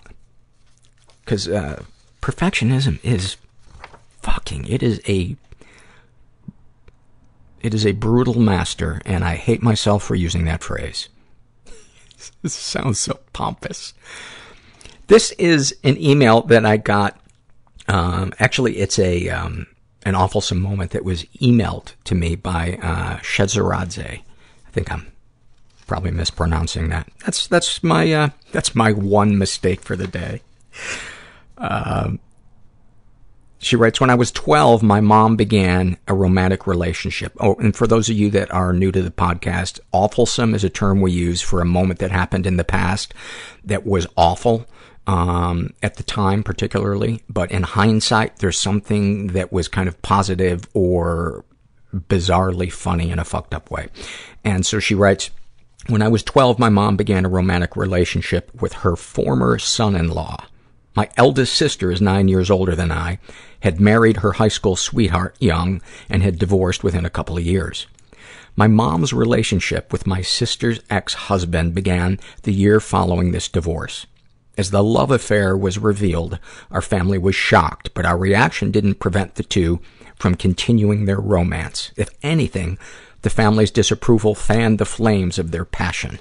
They grew closer in their outcast state. They eventually married. They've been married for over 20 years now. My mother is 20 years older than her husband. Our family eventually accepted the situation as best we could. From my own perspective, I had no choice. Since I loved these people, I couldn't disown them just because of the unorthodox situation they had created. Over the years, I've integrated their relationship as part of my, quote, normal, although I still wake up and think, did that really happen? I had to reframe the way I thought about my mom's husband and my mom in their new roles. The situation was more challenging for my sister, though, to have a new family tie to her ex-husband, now stepfather. And I imagine it was even more awkward for my nephew, the child she'd had with this ex-husband, who by the time he was a teenager, figured out he was his own uncle. I think everybody at some point in their life should get a chance to be their own aunt or uncle. Um, this is an email I got from Alex, and uh, I don't know if Alex is male or female, but they write, uh, my mom attends two support groups, and I jokingly mentioned that she is trading one addiction, overeating, for another, uh, another, quote, uh, another, comma, support groups. Uh, no, this was not hurtful, uh, to her in any way. We have a great relationship, and I'm happy she's going. We both have a very Gilmartin-esque sense of humor, uh, which probably means they flail at uh, making jokes and then uh, apologize afterwards. Uh, but by the way, the best time to apologize uh, for a joke is in that awkward second between the punchline and uh, that person's reaction. Uh, she mentioned that one woman in her support group attends five different types and I would bet she goes to at least one meeting every day. My mom respects the anonymity of the support group, so we didn't gossip any further, but I was wondering if you've ever heard of anything like this. Obviously, it's a healthier, quote, addiction than overeating, alcoholism, etc., but it still seems like it's a form of addiction or dependency. Uh, I wonder if there's a support group, Addicts Anonymous. And, uh, you know, I think that's a, a, a really great question. And my thought is, um, while I wouldn't say that they're addicted, um, there are some people uh, who I know uh, who go through periods in their lives uh, by going to meetings all day, every day. And for some of those people early in their recovery, that saved their ass. But I've also seen some people in recovery where they got some footing underneath themselves and they are kind of uh, hiding out in, in meetings and not really uh, living their life as fully as they could. Um, but I would never call it an addiction, um, because a real addiction is something where the addict can never again have a healthy relationship with what they're addicted to. And support group people can, um, always, in my opinion, have a healthy relationship with a, a support group. Not, maybe not necessarily one group of people, um, but, um, support groups in general. So, I hope that answers your question. And if not, go fuck yourself. Oh, and to an- anybody of our new listeners from, uh, from iTunes, um, go fuck yourselves too. Um, that's our kind of, uh, that's our old-timey, old west way of welcoming you to the, uh, to the show. And if you don't know where, uh, to go fuck yourself, go to the forum and they'll tell you not only where, but how. Uh, somebody actually emailed me and wants to start a thread in the forum, uh, starting a glossary of terms and inside reference and running jokes, which I think would be a great idea. Chameleon writes about her borderline personality disorder, and it's like living with a teenage brain, but you're expected to act like an adult. That's a great one. Um, comments to make the podcast better. You need an app that makes it easy to listen to the podcast. You can't rewind and fast forward episodes on the podcast app. Plus, it would be nice to have the episodes in forum in one place that you can access from your phone. Um, the only place that I, you know, I haven't really, I don't know as much about different um, podcasting platforms uh, as a lot of people do. Uh, but I mostly listens listen to podcasts through iTunes because it does list them all right there, and you can um, pause, fast forward, etc. Um, so I'm not sure which podcast app it is that you're talking about. This is an awful moment filled out by Ray. Uh, Ray is gender fluid and uh, 15 years old. Um, and Ray writes, uh, I've been in therapy for a few months now and I'm slowly recovering from self-harm. Before my recovery, I was quite compulsive about how I maintained and stored all my sharp objects. I slept with a pincushion in my nightstand, tucked needles into hair ties on my wrist, and always kept safety pins and multiple pairs of scissors uh, on hand. I would get upset if I lost something or someone dulled the blades of my scissors. Over the past few months, I have removed removed almost all of it from my reach, and this has greatly helped with my compulsions. Just as I completed this cleaning process, my birthday rolled around. My parents got me a brand new pair of designer hair-cutting scissors. Thanks for sharing that, Ray. Oh, somebody also sent me an email uh, saying that um, while they appreciate um, the attention um, I give to uh, trans issues. Sometimes I um, will uh, refer to a non-binary person later in the survey as he or she. Um, and obviously, that's not something conscious on my my part, but um, uh, another thing that I should throw myself off a bridge about. This is a struggle in a sentence filled out by Shitty Son. I'm a fan of his right out of the gate. Uh, he writes, My mother died three weeks ago. Felt a little sad, but haven't shed a tear. Animal abuse or cute dog videos can make me bawl, but my mom has gotten nothing. I loved her, but I'm more happy she's out of pain and done with her frustration uh, with and fear of my father, who is an angry man. She also felt unseen and unheard, which made her run at the mouth constantly, a characteristic that drove people crazy. Everyone burst into tears the moment she died. They all think I'm being strong, but I'm not. I keep hoping tears will come, but not sure they will. I feel like a total prick. Mom deserves tears. You know, my thought is tear uh, deserves has has nothing to do with it, man. Whatever you're feeling is valid. I I felt the same way when, and I'm sorry, I'm shared this several times on the podcast, but I couldn't cry when my dad died. And, um, it didn't really hit me until months later. And a, a lot of people I know, that's how it is. So don't judge the grieving process. You know, it's, it's no reflection of who you are morally, how loving of a person you are. It just happens to be the particular way that you process things, no different than your digestive tract. What I'm saying is your mom was shit. Moving on. um, but dude, thank you. Thank you for your, uh, your survey. That, um, that's a really, that's a really important question. A lot of people suffer in silence thinking, oh, I'm terrible, I'm terrible.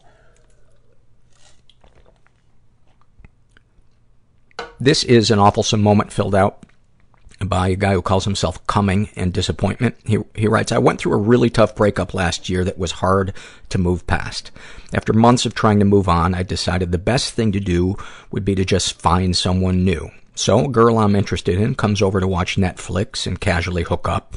Once things started getting heated between us, I suddenly jizzed in my pants. and in parentheses, likely due to no human intimacy for over a year. I could feel the embarrassment in my spine.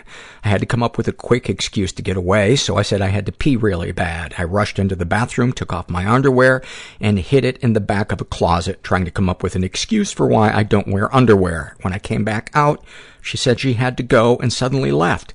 She never came over again, and I'm not sure if she realized what happened. I've been so embarrassed of it happening again that I still haven't had sex in almost two years. And, uh, I just want to say I've heard this from many people, and uh, uh, uh, I heard somebody say one time that I think it was on Loveline. They said if you're somebody that comes really easily, um, masturbate before you um, go hang out with that person, and um, then you'll last longer. But dude, seriously, do not feel shame. And who knows why she left? You know.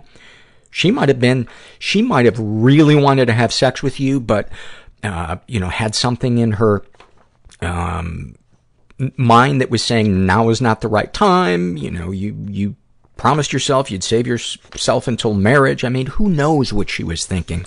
But isn't it funny how we automatically go to, oh, it must be because I'm unlovable.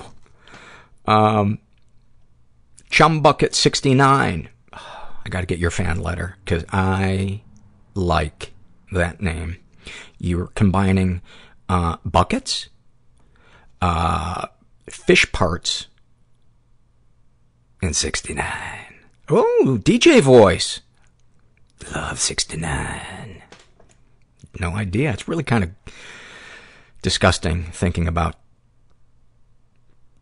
bad DJ voice locked in a 69. Oh, not locked. It's slippery. Oh, come on. Top of the hour, Boston! More than a feeling. Chumbucket69 is agender and asexual a teenager, and they write about their depression, uh, major depression, feigning ignorance about a particular subject just so someone will talk to me. Um, I was also kind of struck by that one because for many of us, our depression makes us not want to talk to people. Um, but I found that, uh, that's the thing about mental illness is every person's is uh, an individual shitty snowflake. Vera writes uh, an awful moment. The death of my father was the most devastating event in my life. Fortunately, his sister and my mother agreed immediately when I suggested which song to play on the cemetery. So when the coffin was let down into the earth, we played Monty Python's Always Look on the Bright Side on a boombox. To this day, I get sad in a happy way when I hear the song and so thankful that my family went along with it. I love that. I just love that. That is, man, that is, that made me smile. Uh, James writes about his, um, being abusive. I haven't broken the cycle, just moved it from the highway to the sidewalk. Snapshot from his life. When I was 15, my mother found my considerable stash of pornography and proceeded to tear my room apart, including all my posters from the wall, while screaming about burning in hell, etc. I tried to leave and she started hitting me with a belt. As I jerked the belt from her grip, the buckle hit her in the neck, leaving a decent scratch. I expected my father to beat me severely, as we had been in a fist fight or two by this point. Instead, he drove me out into the country in silence. He pointed to a cluster of trees and said, If you ever touch your mother again, I will cut you into little pieces and bury you over there. No one will ever find you, and no one will ever care. I wish he would have beat the shit out of me. Man, I am so sorry that that is the dad and the mom that you got dealt. You know? And I'm not justifying you ever being abusive to anybody, but, um, it, it doesn't surprise me. Um, but the good news is, is, is we can get help for our anger issues. I used to be the angriest fucking person. I think I've shared this with you guys before. That the thing that led me to realize I probably needed to go to therapy was I was I was at a in my car stuck at a traffic light that was green, but people were crossing in front of me, and I, you know, wasn't going to plow through them. I wasn't that angry, but I'm screaming, "Get the fuck out of the way! What the fuck, Jesus!" And all of a sudden, like out of nowhere, this guy, like out of a time machine from the 50s with the fedora and the trench coat and the briefcase, all of a sudden, his face is like two inches from mine, and he just looks at me with a mixture of pity and contempt, and he says, son, get a hold of yourself. And then he was, was like he was gone. And I had never seen how angry I was until then. It's, um, it's amazing how addicted to, um, that drug, that adrenaline. This is an awful moment filled out by is this something you can share with the rest of us, amazing Larry? I don't even know what that is a reference from, but I love it.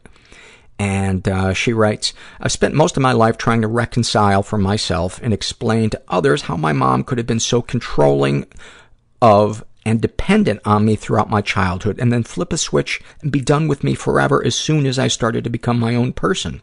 She kicked me out when I was 16. I tried everything I could to build a relationship with her, even just as friends. But she finally told me when I was 20 that she wanted nothing to do with me and I should let her get on with her life with the kids she actually loved. That's all straight up awful. The good part comes 20 years later. Thanks to this podcast, I learned the concept of emotional incest and started putting the pieces together. Our relationship was never one of mother and daughter. I wasn't disowned. That bitch dumped me. Suddenly, I broke into hysterical laughter, convulsive, cackling, chortling, uncontrollable, Muttley hiss laughter. I finally had peace and healing courtesy of a line from Sex in the City. She just wasn't that into me. And that book was written by one of our guests, uh, Greg Behrendt. Uh, great, great interview with him. Um, and that was the first love off and fear off that, that we ever did was, uh, was with Greg. But uh, thank you for sharing that, man. That's, whenever you guys share that the podcast has helped you with, with something, it's just, it just makes my day. Uh, people scare me, writes about his anxiety. My anxiety can best be summed up by my repeatedly hitting the closed door button in the elevator at work every morning because I just can't stand to deal with people, even for a 45 second elevator ride. Dude, I, I had to put this down and just contemplate how much I related to that.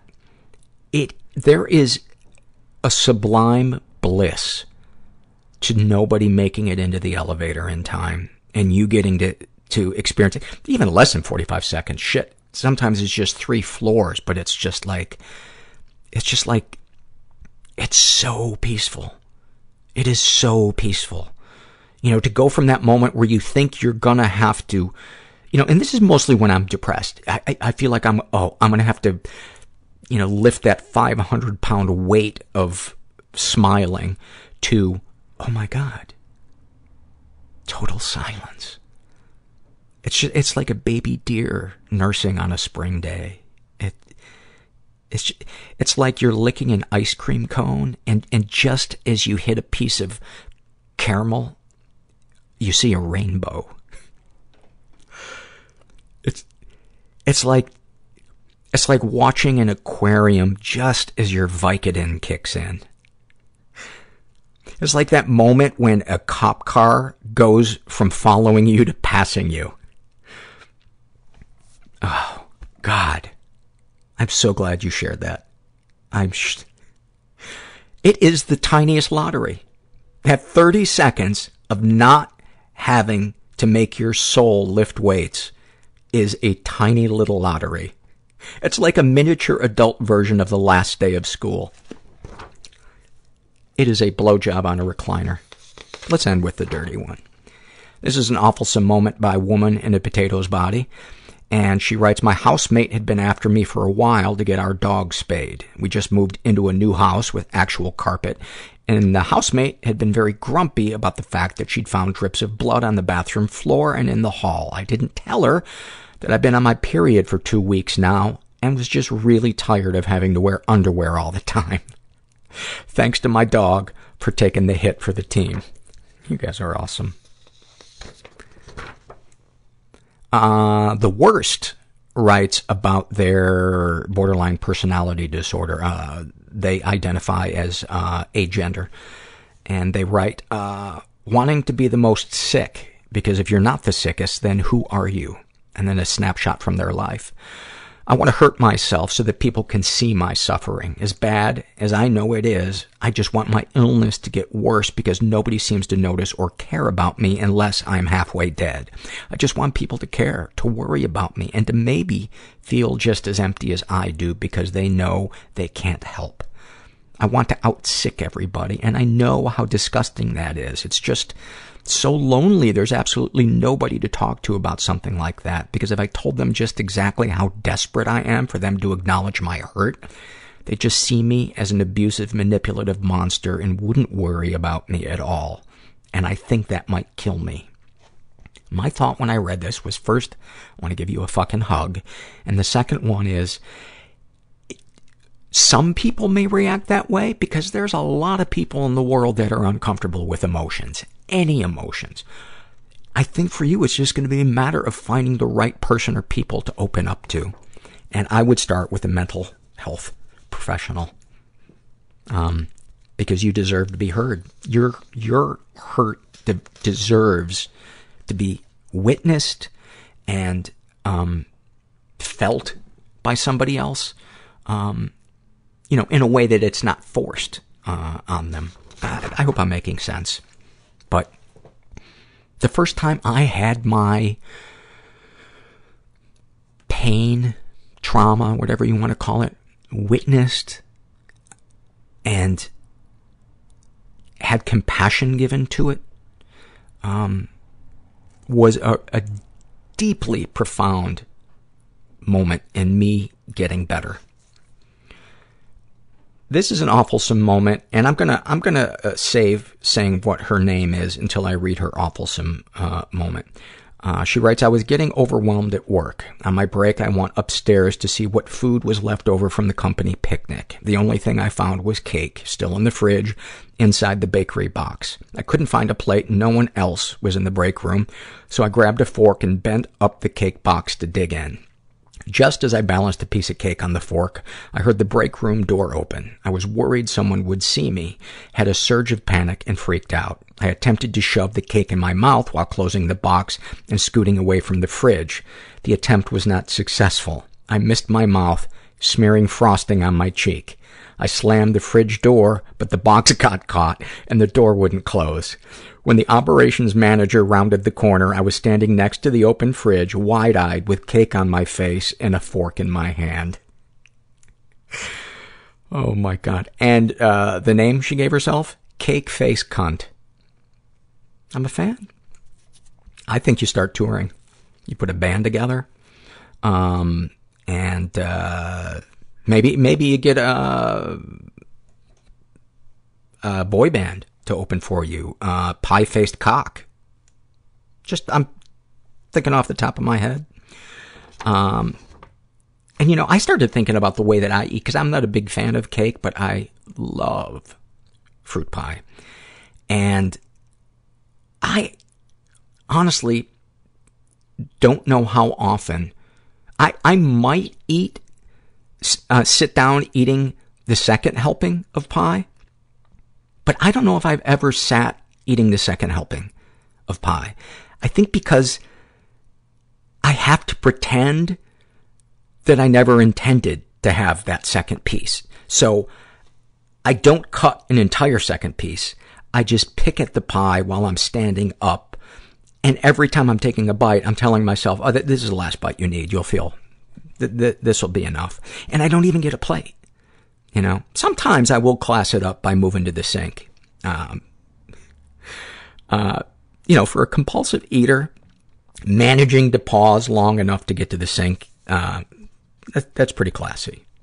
That's like, you might as well have a maitre d' showing you to your sink. That's how much restraint and class it takes.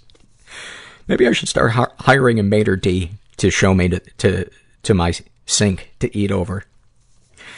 At first, have him show me to the bathroom sink, uh, and I can say, do you have anything with the view of the toaster? And he can take me to the kitchen sink, and he'll say, how's this? And I'll say, this is perfect. And then he'll stand and watch me eat. And shake his head in disgust.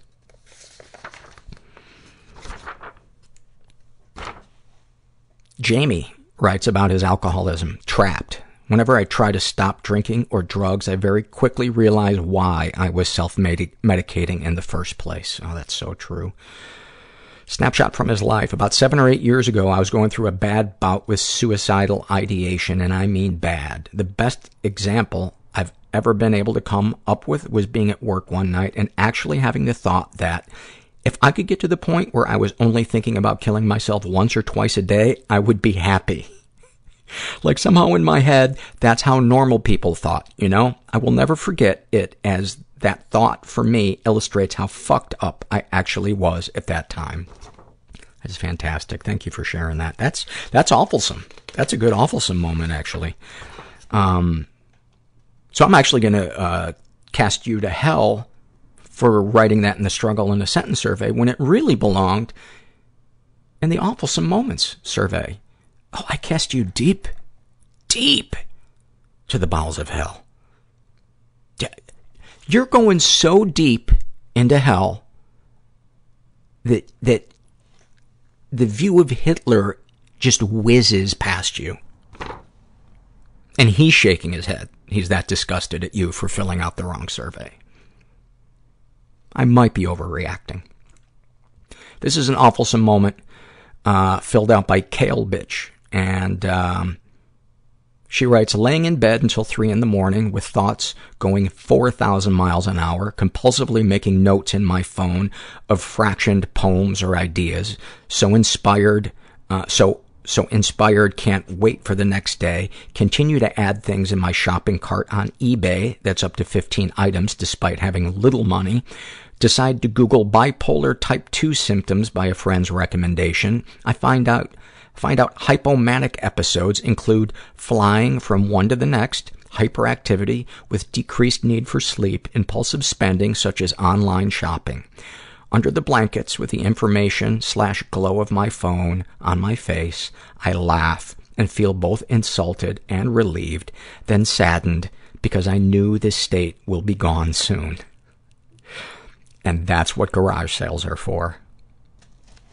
I mean, when we have a garage sale, shouldn't, instead of it saying garage sale, shouldn't it really say post-manic apology?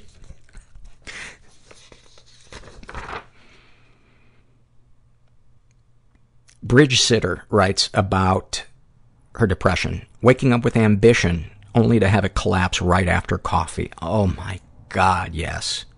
Oh my God.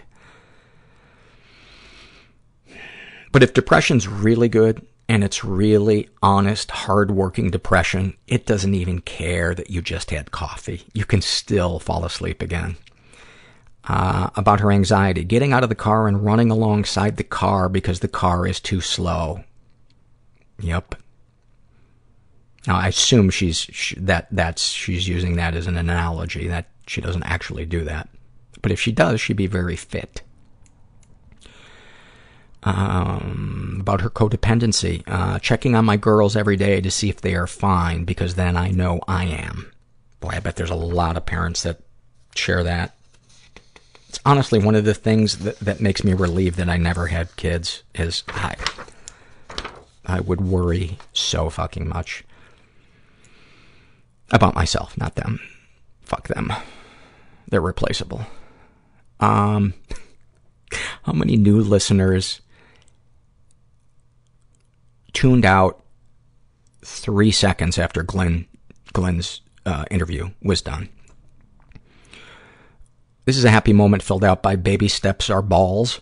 And he writes, after a decade of my partner telling me that he can't just hold me and let me cry when I'm depressed because he, quote, shouldn't have to baby me, he has finally started comforting me. The first time he grabbed me and pulled me in so I could cry, I finally felt heard, loved, and thankful he could grow emotionally. It was like a breath after holding it for years. The look on his face as I cried told me how sorry he was. I still worry it will go back to how it used to be, but whenever I express this worry, he tells me, now I have all the patience and love in the world for you, and it will never run out. Wow, that's beautiful. That is beautiful.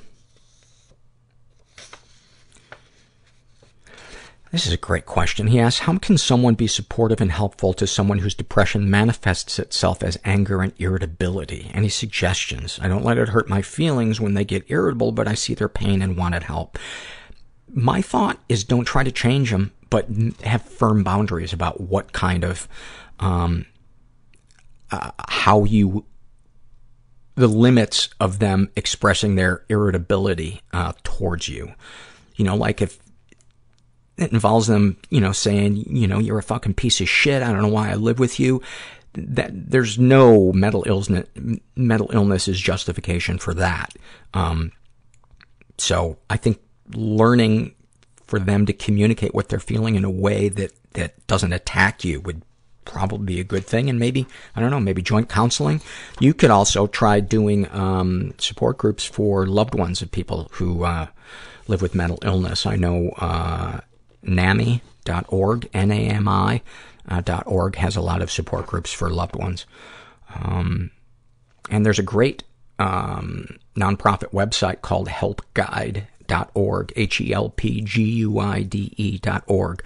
And they have, um, links to every kind of resource that you can imagine. So, uh, I'd look into that. I'd look into that. It's, that's a really tough line to strike sometimes between how, where does compassion end and where does being a doormat begin? Um, I don't know, but probably in front of the door somewhere. That might have either been a great joke or a horrible joke. So just to be on the safe side, I'm going to cast myself, not to the bowels of hell, but actually the upper deck of hell. And, uh, I gotta say it's even hot up there. I hate myself. This next survey is filled out by False Gods. And uh, she writes about her love addiction. Having feelings a thousand times more intoxicating for my ex who treated me like a complete shit, treated me like complete shit, than for my current partner who is loving, supportive, and the best kind of man. Why is healthy so less attractive? $64,000 question. Yeah. It is, my guess, uh, from what I've read and people I've talked to and what I've experienced is because somebody who's healthy is emotionally available and ready to see you. And deep down, you don't feel that you're lovable. So somebody who is unhealthy is emotionally unavailable, so you're not going to have to truly get close to that person. Um, and you don't risk being seen or overwhelmed, you know, because a lot of times it's, um, that fear of intimacy comes from having a bad experience with a parent who was, um, either inconsistent in their love, um, not available at all, or, um, was invasive and didn't respect boundaries. Um, and in a nutshell, a history of, uh, bad experiences with intimacy. Um, this is a, a, an email or a, a survey, a happy moment filled out by Trixie, and uh, she writes, "My meds are working, and after four years, I finally feel so much better. It's a whole new world. I know now. Go on the app Whisper, find people who say they are suicidal. There are quite a few, and try to help them. That's so beautiful. That's so beautiful. And the thing is, people who've been through the hell of depression or mental illness or addiction, um, before, before they come out the other side of it and start to feel better, it's so important to know that you can be such an important person to other people who are at the stage that you used to be at. Because, I mean, think about it. Like, if you were stranded in the Amazon jungle, who would you want to lead you out of it? Would you want somebody who's lived there, walked through it every day, knows the trees, which ones are poisonous, which ones are medicinal, or would you want someone who's looked at, you know, uh, a map of it a couple of times on Google Maps on their phone? So it, it can be a good thing having to lived something in a painfully detailed way. Um, it can become really useful. But you know, if we never get help, then we don't get to learn the tools to pass on to other people, and we don't we don't get to experience them and use them. This is a struggle in a sentence filled out by uh, So, and he writes, um, he was he was molested at nine uh, by some older kids, and they took pornographic photos. And his snapshot from his life, he writes, um, revealing uh, to a family aunt um, that I was molested. Her response: she slammed her hand on the table while yelling, "So what?" Just when you think you couldn't hear anything more fucked up than you had in five years of doing the show. Buddy, you deserve to be heard and felt and seen and your pain witnessed and validated and fuck her and there is lots of love and help out there. It's just our job is to try to or our mission is to try to find it. And there's a lot of places. Uh, this is an email that I got from uh, Maria. And she writes, Usually all I need to say is my son is almost 16 and I will undoubtedly get the sorrowful, sorrowful head nod that's supposed to communicate empathy, pity, and the you're just fucked for the next six years response. But it is so much more than that. It's the fact that my son refuses to take his meds for depression. He refuses to see his psychiatrist or therapist. It's the fact that I homeschool him, not uh, uh, his choice, not mine. And getting him to study is like having an appendix removed without anesthesia. It's that he's one of the most intelligent, funny, and sensitive human beings I've ever known. It's the fact that I've, I try so many things to help him. I try to encourage and praise him wherever I can. I try taking things and privileges away. I try listening without judgment. It's the fact that he won't speak to his stepfather slash my husband. Um, and my husband just wants to be his friend. I wake up every morning dreading the day, dreading him dreading talking to him about school, trying to get him to study, dreading looking at the garbage piles in his room. Uh, my son is an undiagnosed hoarder. Dreading asking him to please brush his teeth and shower. I probably wouldn't surprise you to know that I've been diagnosed with depression and anxiety. I take medication daily and have seen a therapist consistently for the past 12 years. I spend a good deal of time worrying obsessively that there's something I'm not doing for my kid. And because of that, one day he's going to, quote, figure out that most of his issues stem from something I did wrong or neglected to do when he was little. I worry that I'm going to get that call from him when he's in his 30s, that I am a crazy bitch and he no longer wants to have contact with me. My brain knows that my fears are irrational, but I just can't seem to get them in check. I had a crazy rough childhood. Both of my parents were emotionally abusive. I believe that my mom suffers from depression and dissociative identity disorder. When I confronted her a couple of years ago about things she had done when I was a kid, she quickly responded, I have no memory of that. We've never discussed it again. Do you know about any, Paul, do you know about any online parenting support groups? Um, I don't offhand, but I would check out helpguide.org. Uh. Um, you could also try posting that question in the forum. Um, you could go to NAMI.org. Um, uh, you know, for loved ones of, of, uh, people with, uh, mental illnesses. And, um, and I'm sure there are some highly recommended parenting books, um, that you could read. But, you know, the important thing is that you care, that you're trying, and it sounds like you're open to, um, finding out if there's something that you could be doing better and changing it. And, and that's huge. That's huge, but I can't imagine how hard that's gotta be. That's gotta be so overwhelming. And the fear, yeah, that that, that, that there's something that you're missing. Um, I, yeah. This is a, uh, an email I got from Hartmut Teichman, and he writes, compliments of the day. Haven, not haven't, Haven, H-A-V-E-N, and it's capitalized. Haven gone through your business profile and adverts. I would like to assist you as an investment broker and financial facilitator. Wow.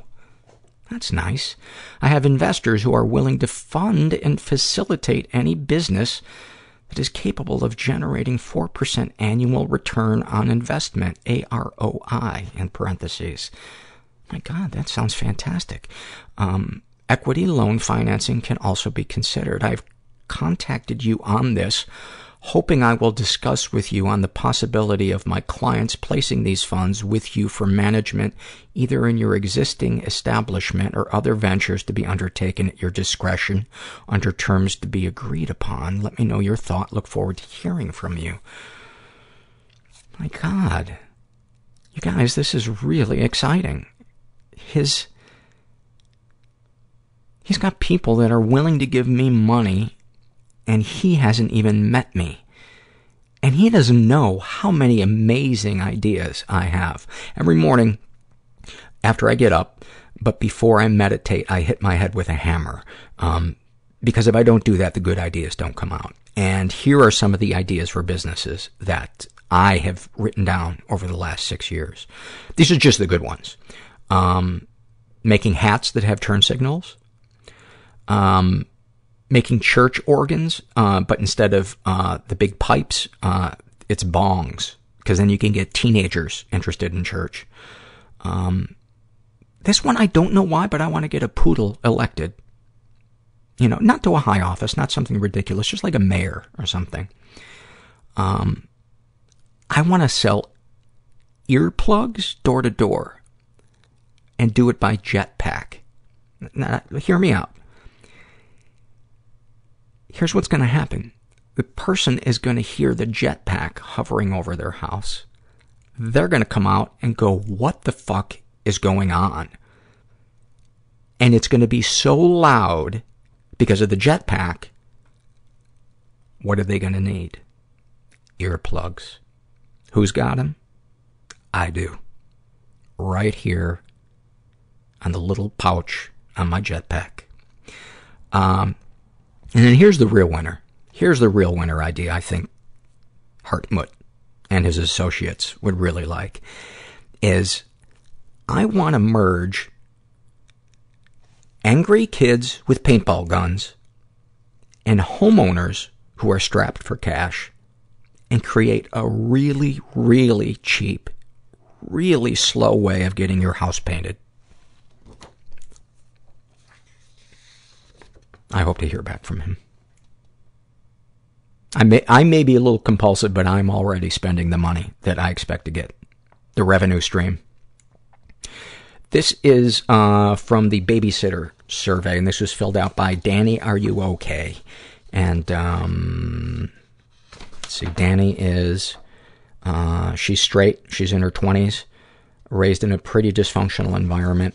Um, she writes, when I was nine, I was babysat by my 15 year old stepsister while our parents were still working after school.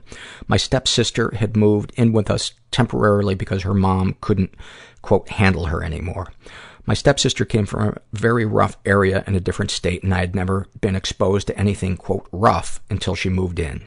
She openly discussed the types of sex and drugs she had already been exposed to. Her stay didn't last long because my step dad at the time couldn't handle her either and sent her back to live with her mom after staying with us for about six months. I remember we found some porn VHS tapes in our parents' room and we started watching them.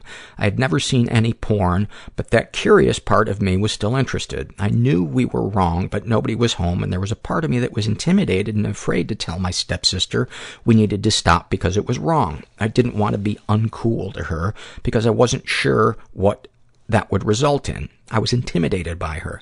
I'd never been exposed to anything even close to porn. I think I'd only ever seen a scientific diagram of sexual organs up until that point. As we were watching the videos, my stepsister suggested we get, get onto the bed in the same room and hump each other with our vaginas uh, to one another's vaginas. She placed a black blanket over the top of us, and we did. We started humping with our vaginas, touching skin to skin. I remember knowing that it was wrong, and I had never done anything like that before, but there was a part of me that was scared to say no because my step- stepsister had a much rougher life than me and I wasn't sure what she was capable of. No was never an option. It also felt good to me, and I didn't know how to stop it, so I just kept letting it happen. I'm pretty sure I got close to orgasm, but that shame was too much for me to truly, quote, finish. I never told anyone until about two months ago at the age of 30. I told my therapist and my boyfriend. Up until about a year ago, I had way too much shame and guilt to admit the incident to anyone uh, because I felt guilty. I didn't even consider this incident incident to be abuse until I started therapy and listening to the podcast. Throughout my adult life, shame has surrounded my sexuality, and I believe it stems from this incident. I have also always felt the pressure to consent to sex with previous sexual partners because I was intimidated or scared to say no. I would have sex out of obligation, which I think comes from this incident. I also have found myself fantasizing about scissoring other women, but have never acted on it. I also really enjoy lesbian porn, even though I consider myself straight. Thankfully, through counseling, I'm becoming much more aware that this incident was sexual abuse and have been able to work through the shame of sex and have learned to have a say in when I want to have sex rather than giving in to doing it uh, all the time. Uh, even though I've worked through some of these issues in counseling and have told a few people close to me, I still feel regret and shame. I am disgusted and disappointed in myself because I didn't say no to my stepsister's persuasion. As an adult now, I can have some compassion towards my nine-year-old self, but I still feel a little dirty when talking about the incident. I'm even more disgusted that I fantasize about reenacting this incident in my adult life because it feels like a sick thought to have. Um, it is actually a really common thought to have. Um, that's just something the brain does. And then longtime listeners of the podcast know that this is, this is, um, one of the most common things that we read on the podcast. But, um, I think it's so important to, to talk about it because people, you know, for me, 48 years, I, well, I guess since I was 11 at the time, 37 years, um, I lived with shame of things that, you know, happened to me that involved adults or kids who were much older. And, um, you can get to a place where you don't feel shame about it anymore. And it has affected my sexual fantasies. And that's okay, because, you know, I, I don't hurt anybody in them, and that's, that's all that matters. And, um, do you feel any damage was done? I feel this incident is when my innocence was broken. It opened the door to shame, guilt, fear, and confusion surrounding sexuality. Um, has this incident influenced how you view your children being babysat? I don't typically use a babysitter for my kids, and I don't let them spend the night at their friend's house because I'm always worried something similar could happen to them. Um, and then she writes, I went through a phase of being very promiscuous and I believe I was date raped more than once, waking up not knowing what happened. There was one time a man encouraged me to snort a line of coke so that we could have wild sex. Once more, I was afraid to say no. I was also coerced into having sex more than once without my consent. I honestly can't count the number of times that I didn't want to have sex and allowed someone to take advantage of me. Um, another thing that I wanted to read, which is it's super, super common for people who have had their um, boundaries violated um, um, sexually to go through periods of prom- promiscuity and periods of completely withdrawing from sex and often going back and forth between the two. And I'm one of those people, and I've struggled with it my whole life. And I didn't know it was a real thing until I got into support groups and therapy And um, I guess that's why I am always singing the praises of therapy and support groups is because it, it sa- not only did it save my life, it's given me a life where I can feel comfortable in my skin for the most part, um, and, uh, and sane. And it's, I look back now and I think, man, I, I was just living in a fucking prison in my mind. And you don't have to. This is a happy moment filled out by, um, oh, this is our friend. Uh, is this something you can share with the rest of us, amazing Larry? I gotta find out what that's a reference to. And, um, she writes, at the end of a particularly trying work week, my friend uh, ran up and told me to cancel whatever my plans were because Rufus Wainwright was going to do a free show at a really big bookstore accompanied by his mother, the legendary and now sadly departed Kate McGarrigle. Uh, Rufus told the story of being a little kid when his parents would throw amazing parties with brilliant and glamorous musicians and artists, and how his mom would play piano and let him sing his favorite song for all the guests. She started playing, and then he belted out the most beautiful rendition of Somewhere Over the Rainbow that I've ever heard. I felt hot tears start to roll down my cheeks and looked around self-consciously to see that every single man, woman, and child crammed into this bookstore was in the same boat. I've never felt such comfort, acceptance, and connection as I did standing shoulder to shoulder in a crowd of 200 strangers crying together. It was a beautiful expression of pure emotion, made sublime by the fact that we could all share it without having to explain what was going on inside. It's beautiful. Thank you. Um, it's a struggle in a sentence filled out by living in a pumpkin spice hell. And, uh, she writes about her seasonal affective disorder. Every summer, getting to be who I really am, and every winter, losing her in the dark. Oh my God. This is another one that I just had to, I just had to s- just sit and think about for a minute. Cause it's so hard to put into words the feeling that hits.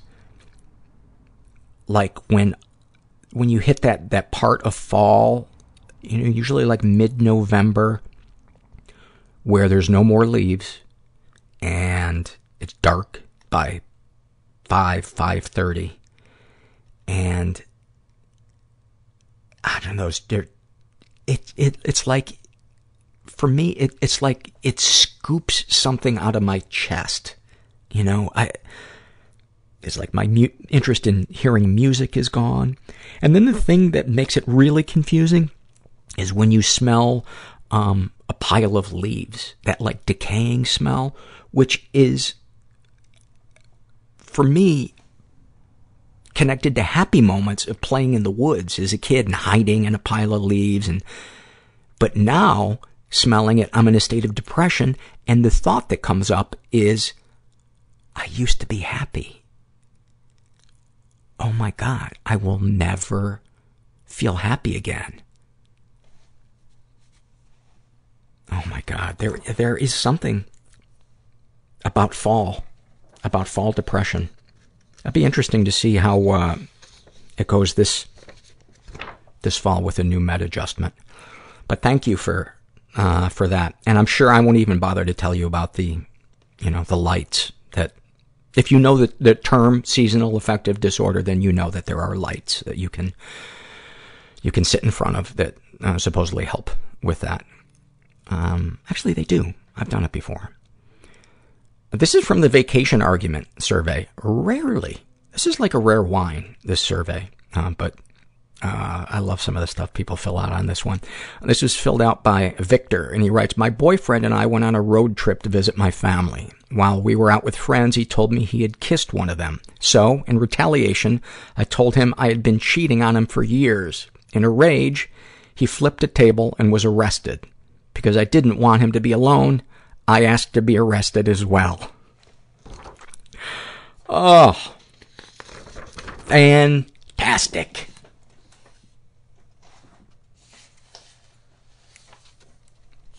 This is a struggle in a sentence filled out by Anon, and she writes, uh, I've told my boyfriend about my depression and experience of sexual abuse as a child multiple times. He told me everyone has depression, and he didn't know that mine was so, quote, nuanced. I don't know what he meant by that.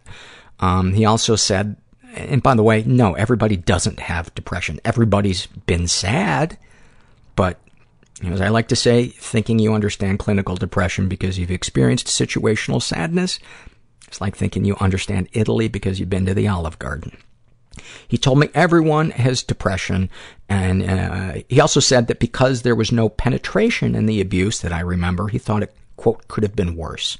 It took me 10 years to tell anyone what happened, and although a few people know now, it hurts so much to hear my biggest secret and most hurtful, informative memories and how I feel about them devalued. It's my biggest fear that when I tell someone, either they won't believe me or they won't care. He doesn't seem to care. Um, to which I say, get the fuck out of that relationship. You deserve better. You deserve compassion. You deserve somebody that cares for you and loves you and sees you. And I'm not saying he's a bad guy, but he is emotionally ignorant. And you need, after being through that, you need somebody that is emotionally intelligent. Um, this is an awful moment. I love this one. Filled out once, once upon a time in Mexico. And he writes, uh, my mom has always had a terrible diet and spent her last few years slowly dying of ignored diabetes. I mean, doesn't this sound awful or uh, uh, fantastic right out of the gate? Uh, one amputated toe at a time. She was dirt poor and living with my sister in Mexico when she finally passed away. They don't typically embalm bodies down there, so I hopped the earliest flight and arrived less than 24 hours after I got the phone call. My sister was still taking the death very hard. My sister and I go into the room where my, mo- where my mother had been staying and sat on the bed, the same bed that my mother had died on the day before, holding hands in silence. The room was really bare and depressing. The only items in the room were a wheelchair, a walker, and some pictures and candles of Jesus. After a couple minutes in silence, in my most serious tone, I said, I wasn't looking forward to this conversation, but we need to have it at some point. We need to divvy up the assets.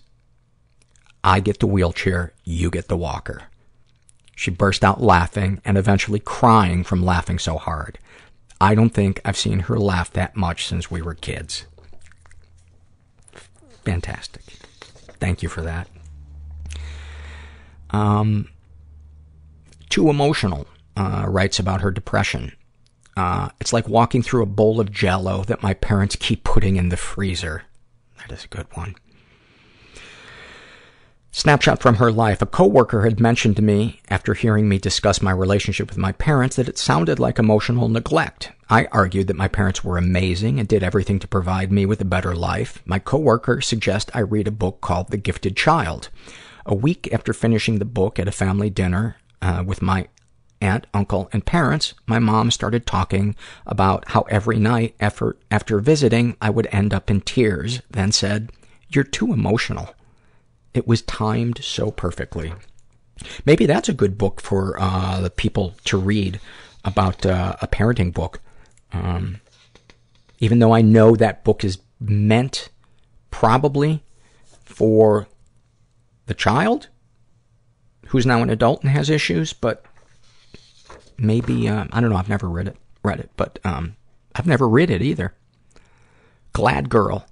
Um, writes about her uh, borderline personality disorder. On the bad days, it feels like wearing ballet slippers on an ice skating rink. The smallest slight against me, whether real or just perceived, can send me crashing down. Sometimes there's someone there to catch me before I fall, but other times I reach out blindly and pull someone else down with me. That was like a little poem. Thank you for that. That's really, um, um, I don't know what the word is. It really helped me understand. Um, I guess I've run out of words for the night. Uh, we've got two things left. Uh, this is an awful moment filled out by a guy who calls himself People Scare Me. And uh, he writes, When I came out to my mom three years ago, her reaction wasn't great. She said I could never bring home anyone I was dating or even married to. She repeated the same mantra I'd heard my entire life growing up in the Pentecostal church. You're going to hell. And she cried over the fact that she, in her words, would never have grandchildren. Last October, my mom took her life, an occurrence that's only increased my anxiety and depression and added in some PTSD to the rest of my mental health issues. But two weeks before she died, she acknowledged I was gay for the first time. She used the word gay in a sentence, and it didn't have that masked hatred or disgust as it rolled off her tongue, a subtext I have unfortunately gotten used to living in the Bible Belt. But this time, it was casual. That meant the world to me. And later that week, and later that week, we bonded over a cute male contestant on The Voice. Both of these things are very trivial, but to me, they're the largest acts of acceptance I received from my mom before I lost her the following Friday. And though I did lose her, and that is a pain I will never get over, I know that in the end, she accepted me, even if it was in her own small way. You know, that's, I would, I would qualify that as a, as a happy moment, actually. But I guess you, you, probably feel like a dick for putting, you know, a happy moment in something that, where your mom took her life. But I guess that's, that just warmed my heart so much. Um,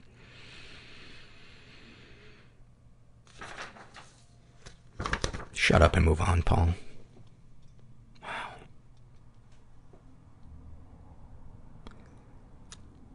This is uh, an email I got from a woman who wants to call herself, um, and, you know, I apologize if, uh, this last thing I read comes across as a little self-serving. Um, but I want to read it anyway, because it made me feel good. Um, even though there's parts of it that are, are, um, dark. Not about me, but about just fucking read it. I am Ed Norton, circling around the table. Just sit down. Just fucking sit. Put the bandana down and sit. She calls herself, uh, I just wish Paul had had this podcast 40 years ago when my children were born. And I wanted to read this because, you know, parents get blamed a ton in this podcast. And maybe I don't say it often enough, but I don't expect any parent to not make mistakes, even really fucked up ones. And I just want any parent who's listening to know the most important thing is how you feel about learning from your mistakes? How willing are you to accept responsibility and learn how to not repeat it in the future? That, to me, is what matters. With that in mind. She writes, Dear Paul, I've written you before after my daughter's first suicide attempt. I, I started listening to the podcast two years ago because I was hungry for information about drug use, addiction, depression, anxiety, ADHD, bipolar disorder, person, personality disorder, the many meds she takes, all the struggles she was going through. In the process of listening to your guests and you talking about mothers, I shockingly realized that I myself am a raving codependent and have OCD. I did not know how to listen to my daughter or respect her boundaries. Wow. Humbling. Your podcasts have taught me how to deal with my issues. Going to support groups, therapy, therapy, plus admitting my issues to my daughter and apologizing for my bullshit, as well as how to listen to her and create a safe space for her to talk to me. How to respect her boundaries, even though I know they might lead to suicide. Um, and in parentheses, and did lead to an additional suicide attempt last year. Um, and continue her addiction, unspeakably painful and against all my instinct. She used to cut me out of her life for periods of time. Now I understand why in listening to your podcasts. But now we have a much closer relationship because of what I have learned, um, about how to respect her and never judge her, how to offer her comfort instead of being a know-it-all, and especially how to listen and accept um, accept, not accept, uh, to say, um, oh no, she meant, she misspelled it. She meant to say accept, E-X-C-E-P-T. She spelled it A-C-C. Uh, and especially how to listen, uh, and accept to say, I'm here for you and I love you. How can I help? Or sometimes just a hug. Uh, sorry, I fucking stumbled through that thing, but that, that is just so beautiful to me. I, I, I guess these last two that I, the things that move me the most are the things that have a light buried in a fucking big dark ball. Because in my experience, that's been life so far, is just trying to find the light in, in the ocean of, uh, of darkness. And the previous survey, the guy whose mom finally accepted him in her small way, and her finally looking at herself and being willing to feel that shame as part of love for her child is so fucking beautiful to me. And I think the other reason I wanted to read it is because I wanted that from my mom. I wanted my mom to be, to do that, and I could never get her to do that. At least in a way that was consistent and remotely felt safe to me.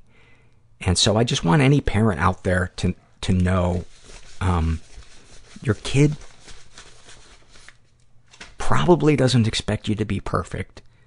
They just want you to be real when you see you fucked up. And I don't know. I'm babbling now. I hope you heard something that moved you, entertained you, made you laugh, made you cry, made you want to cast me to the bowels of hell, which I refuse to go to. Again, I will go to the upper deck of hell. And by the way, that is the best place. If you're going to get hell hot dogs, don't try going down to the mezzanine. The line is crazy. I lost my fucking train of thought.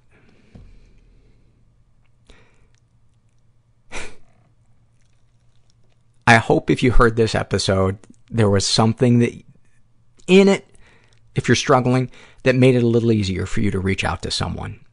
Be it a therapist, a support group, a trusted friend, or just to, maybe even just write your thoughts down.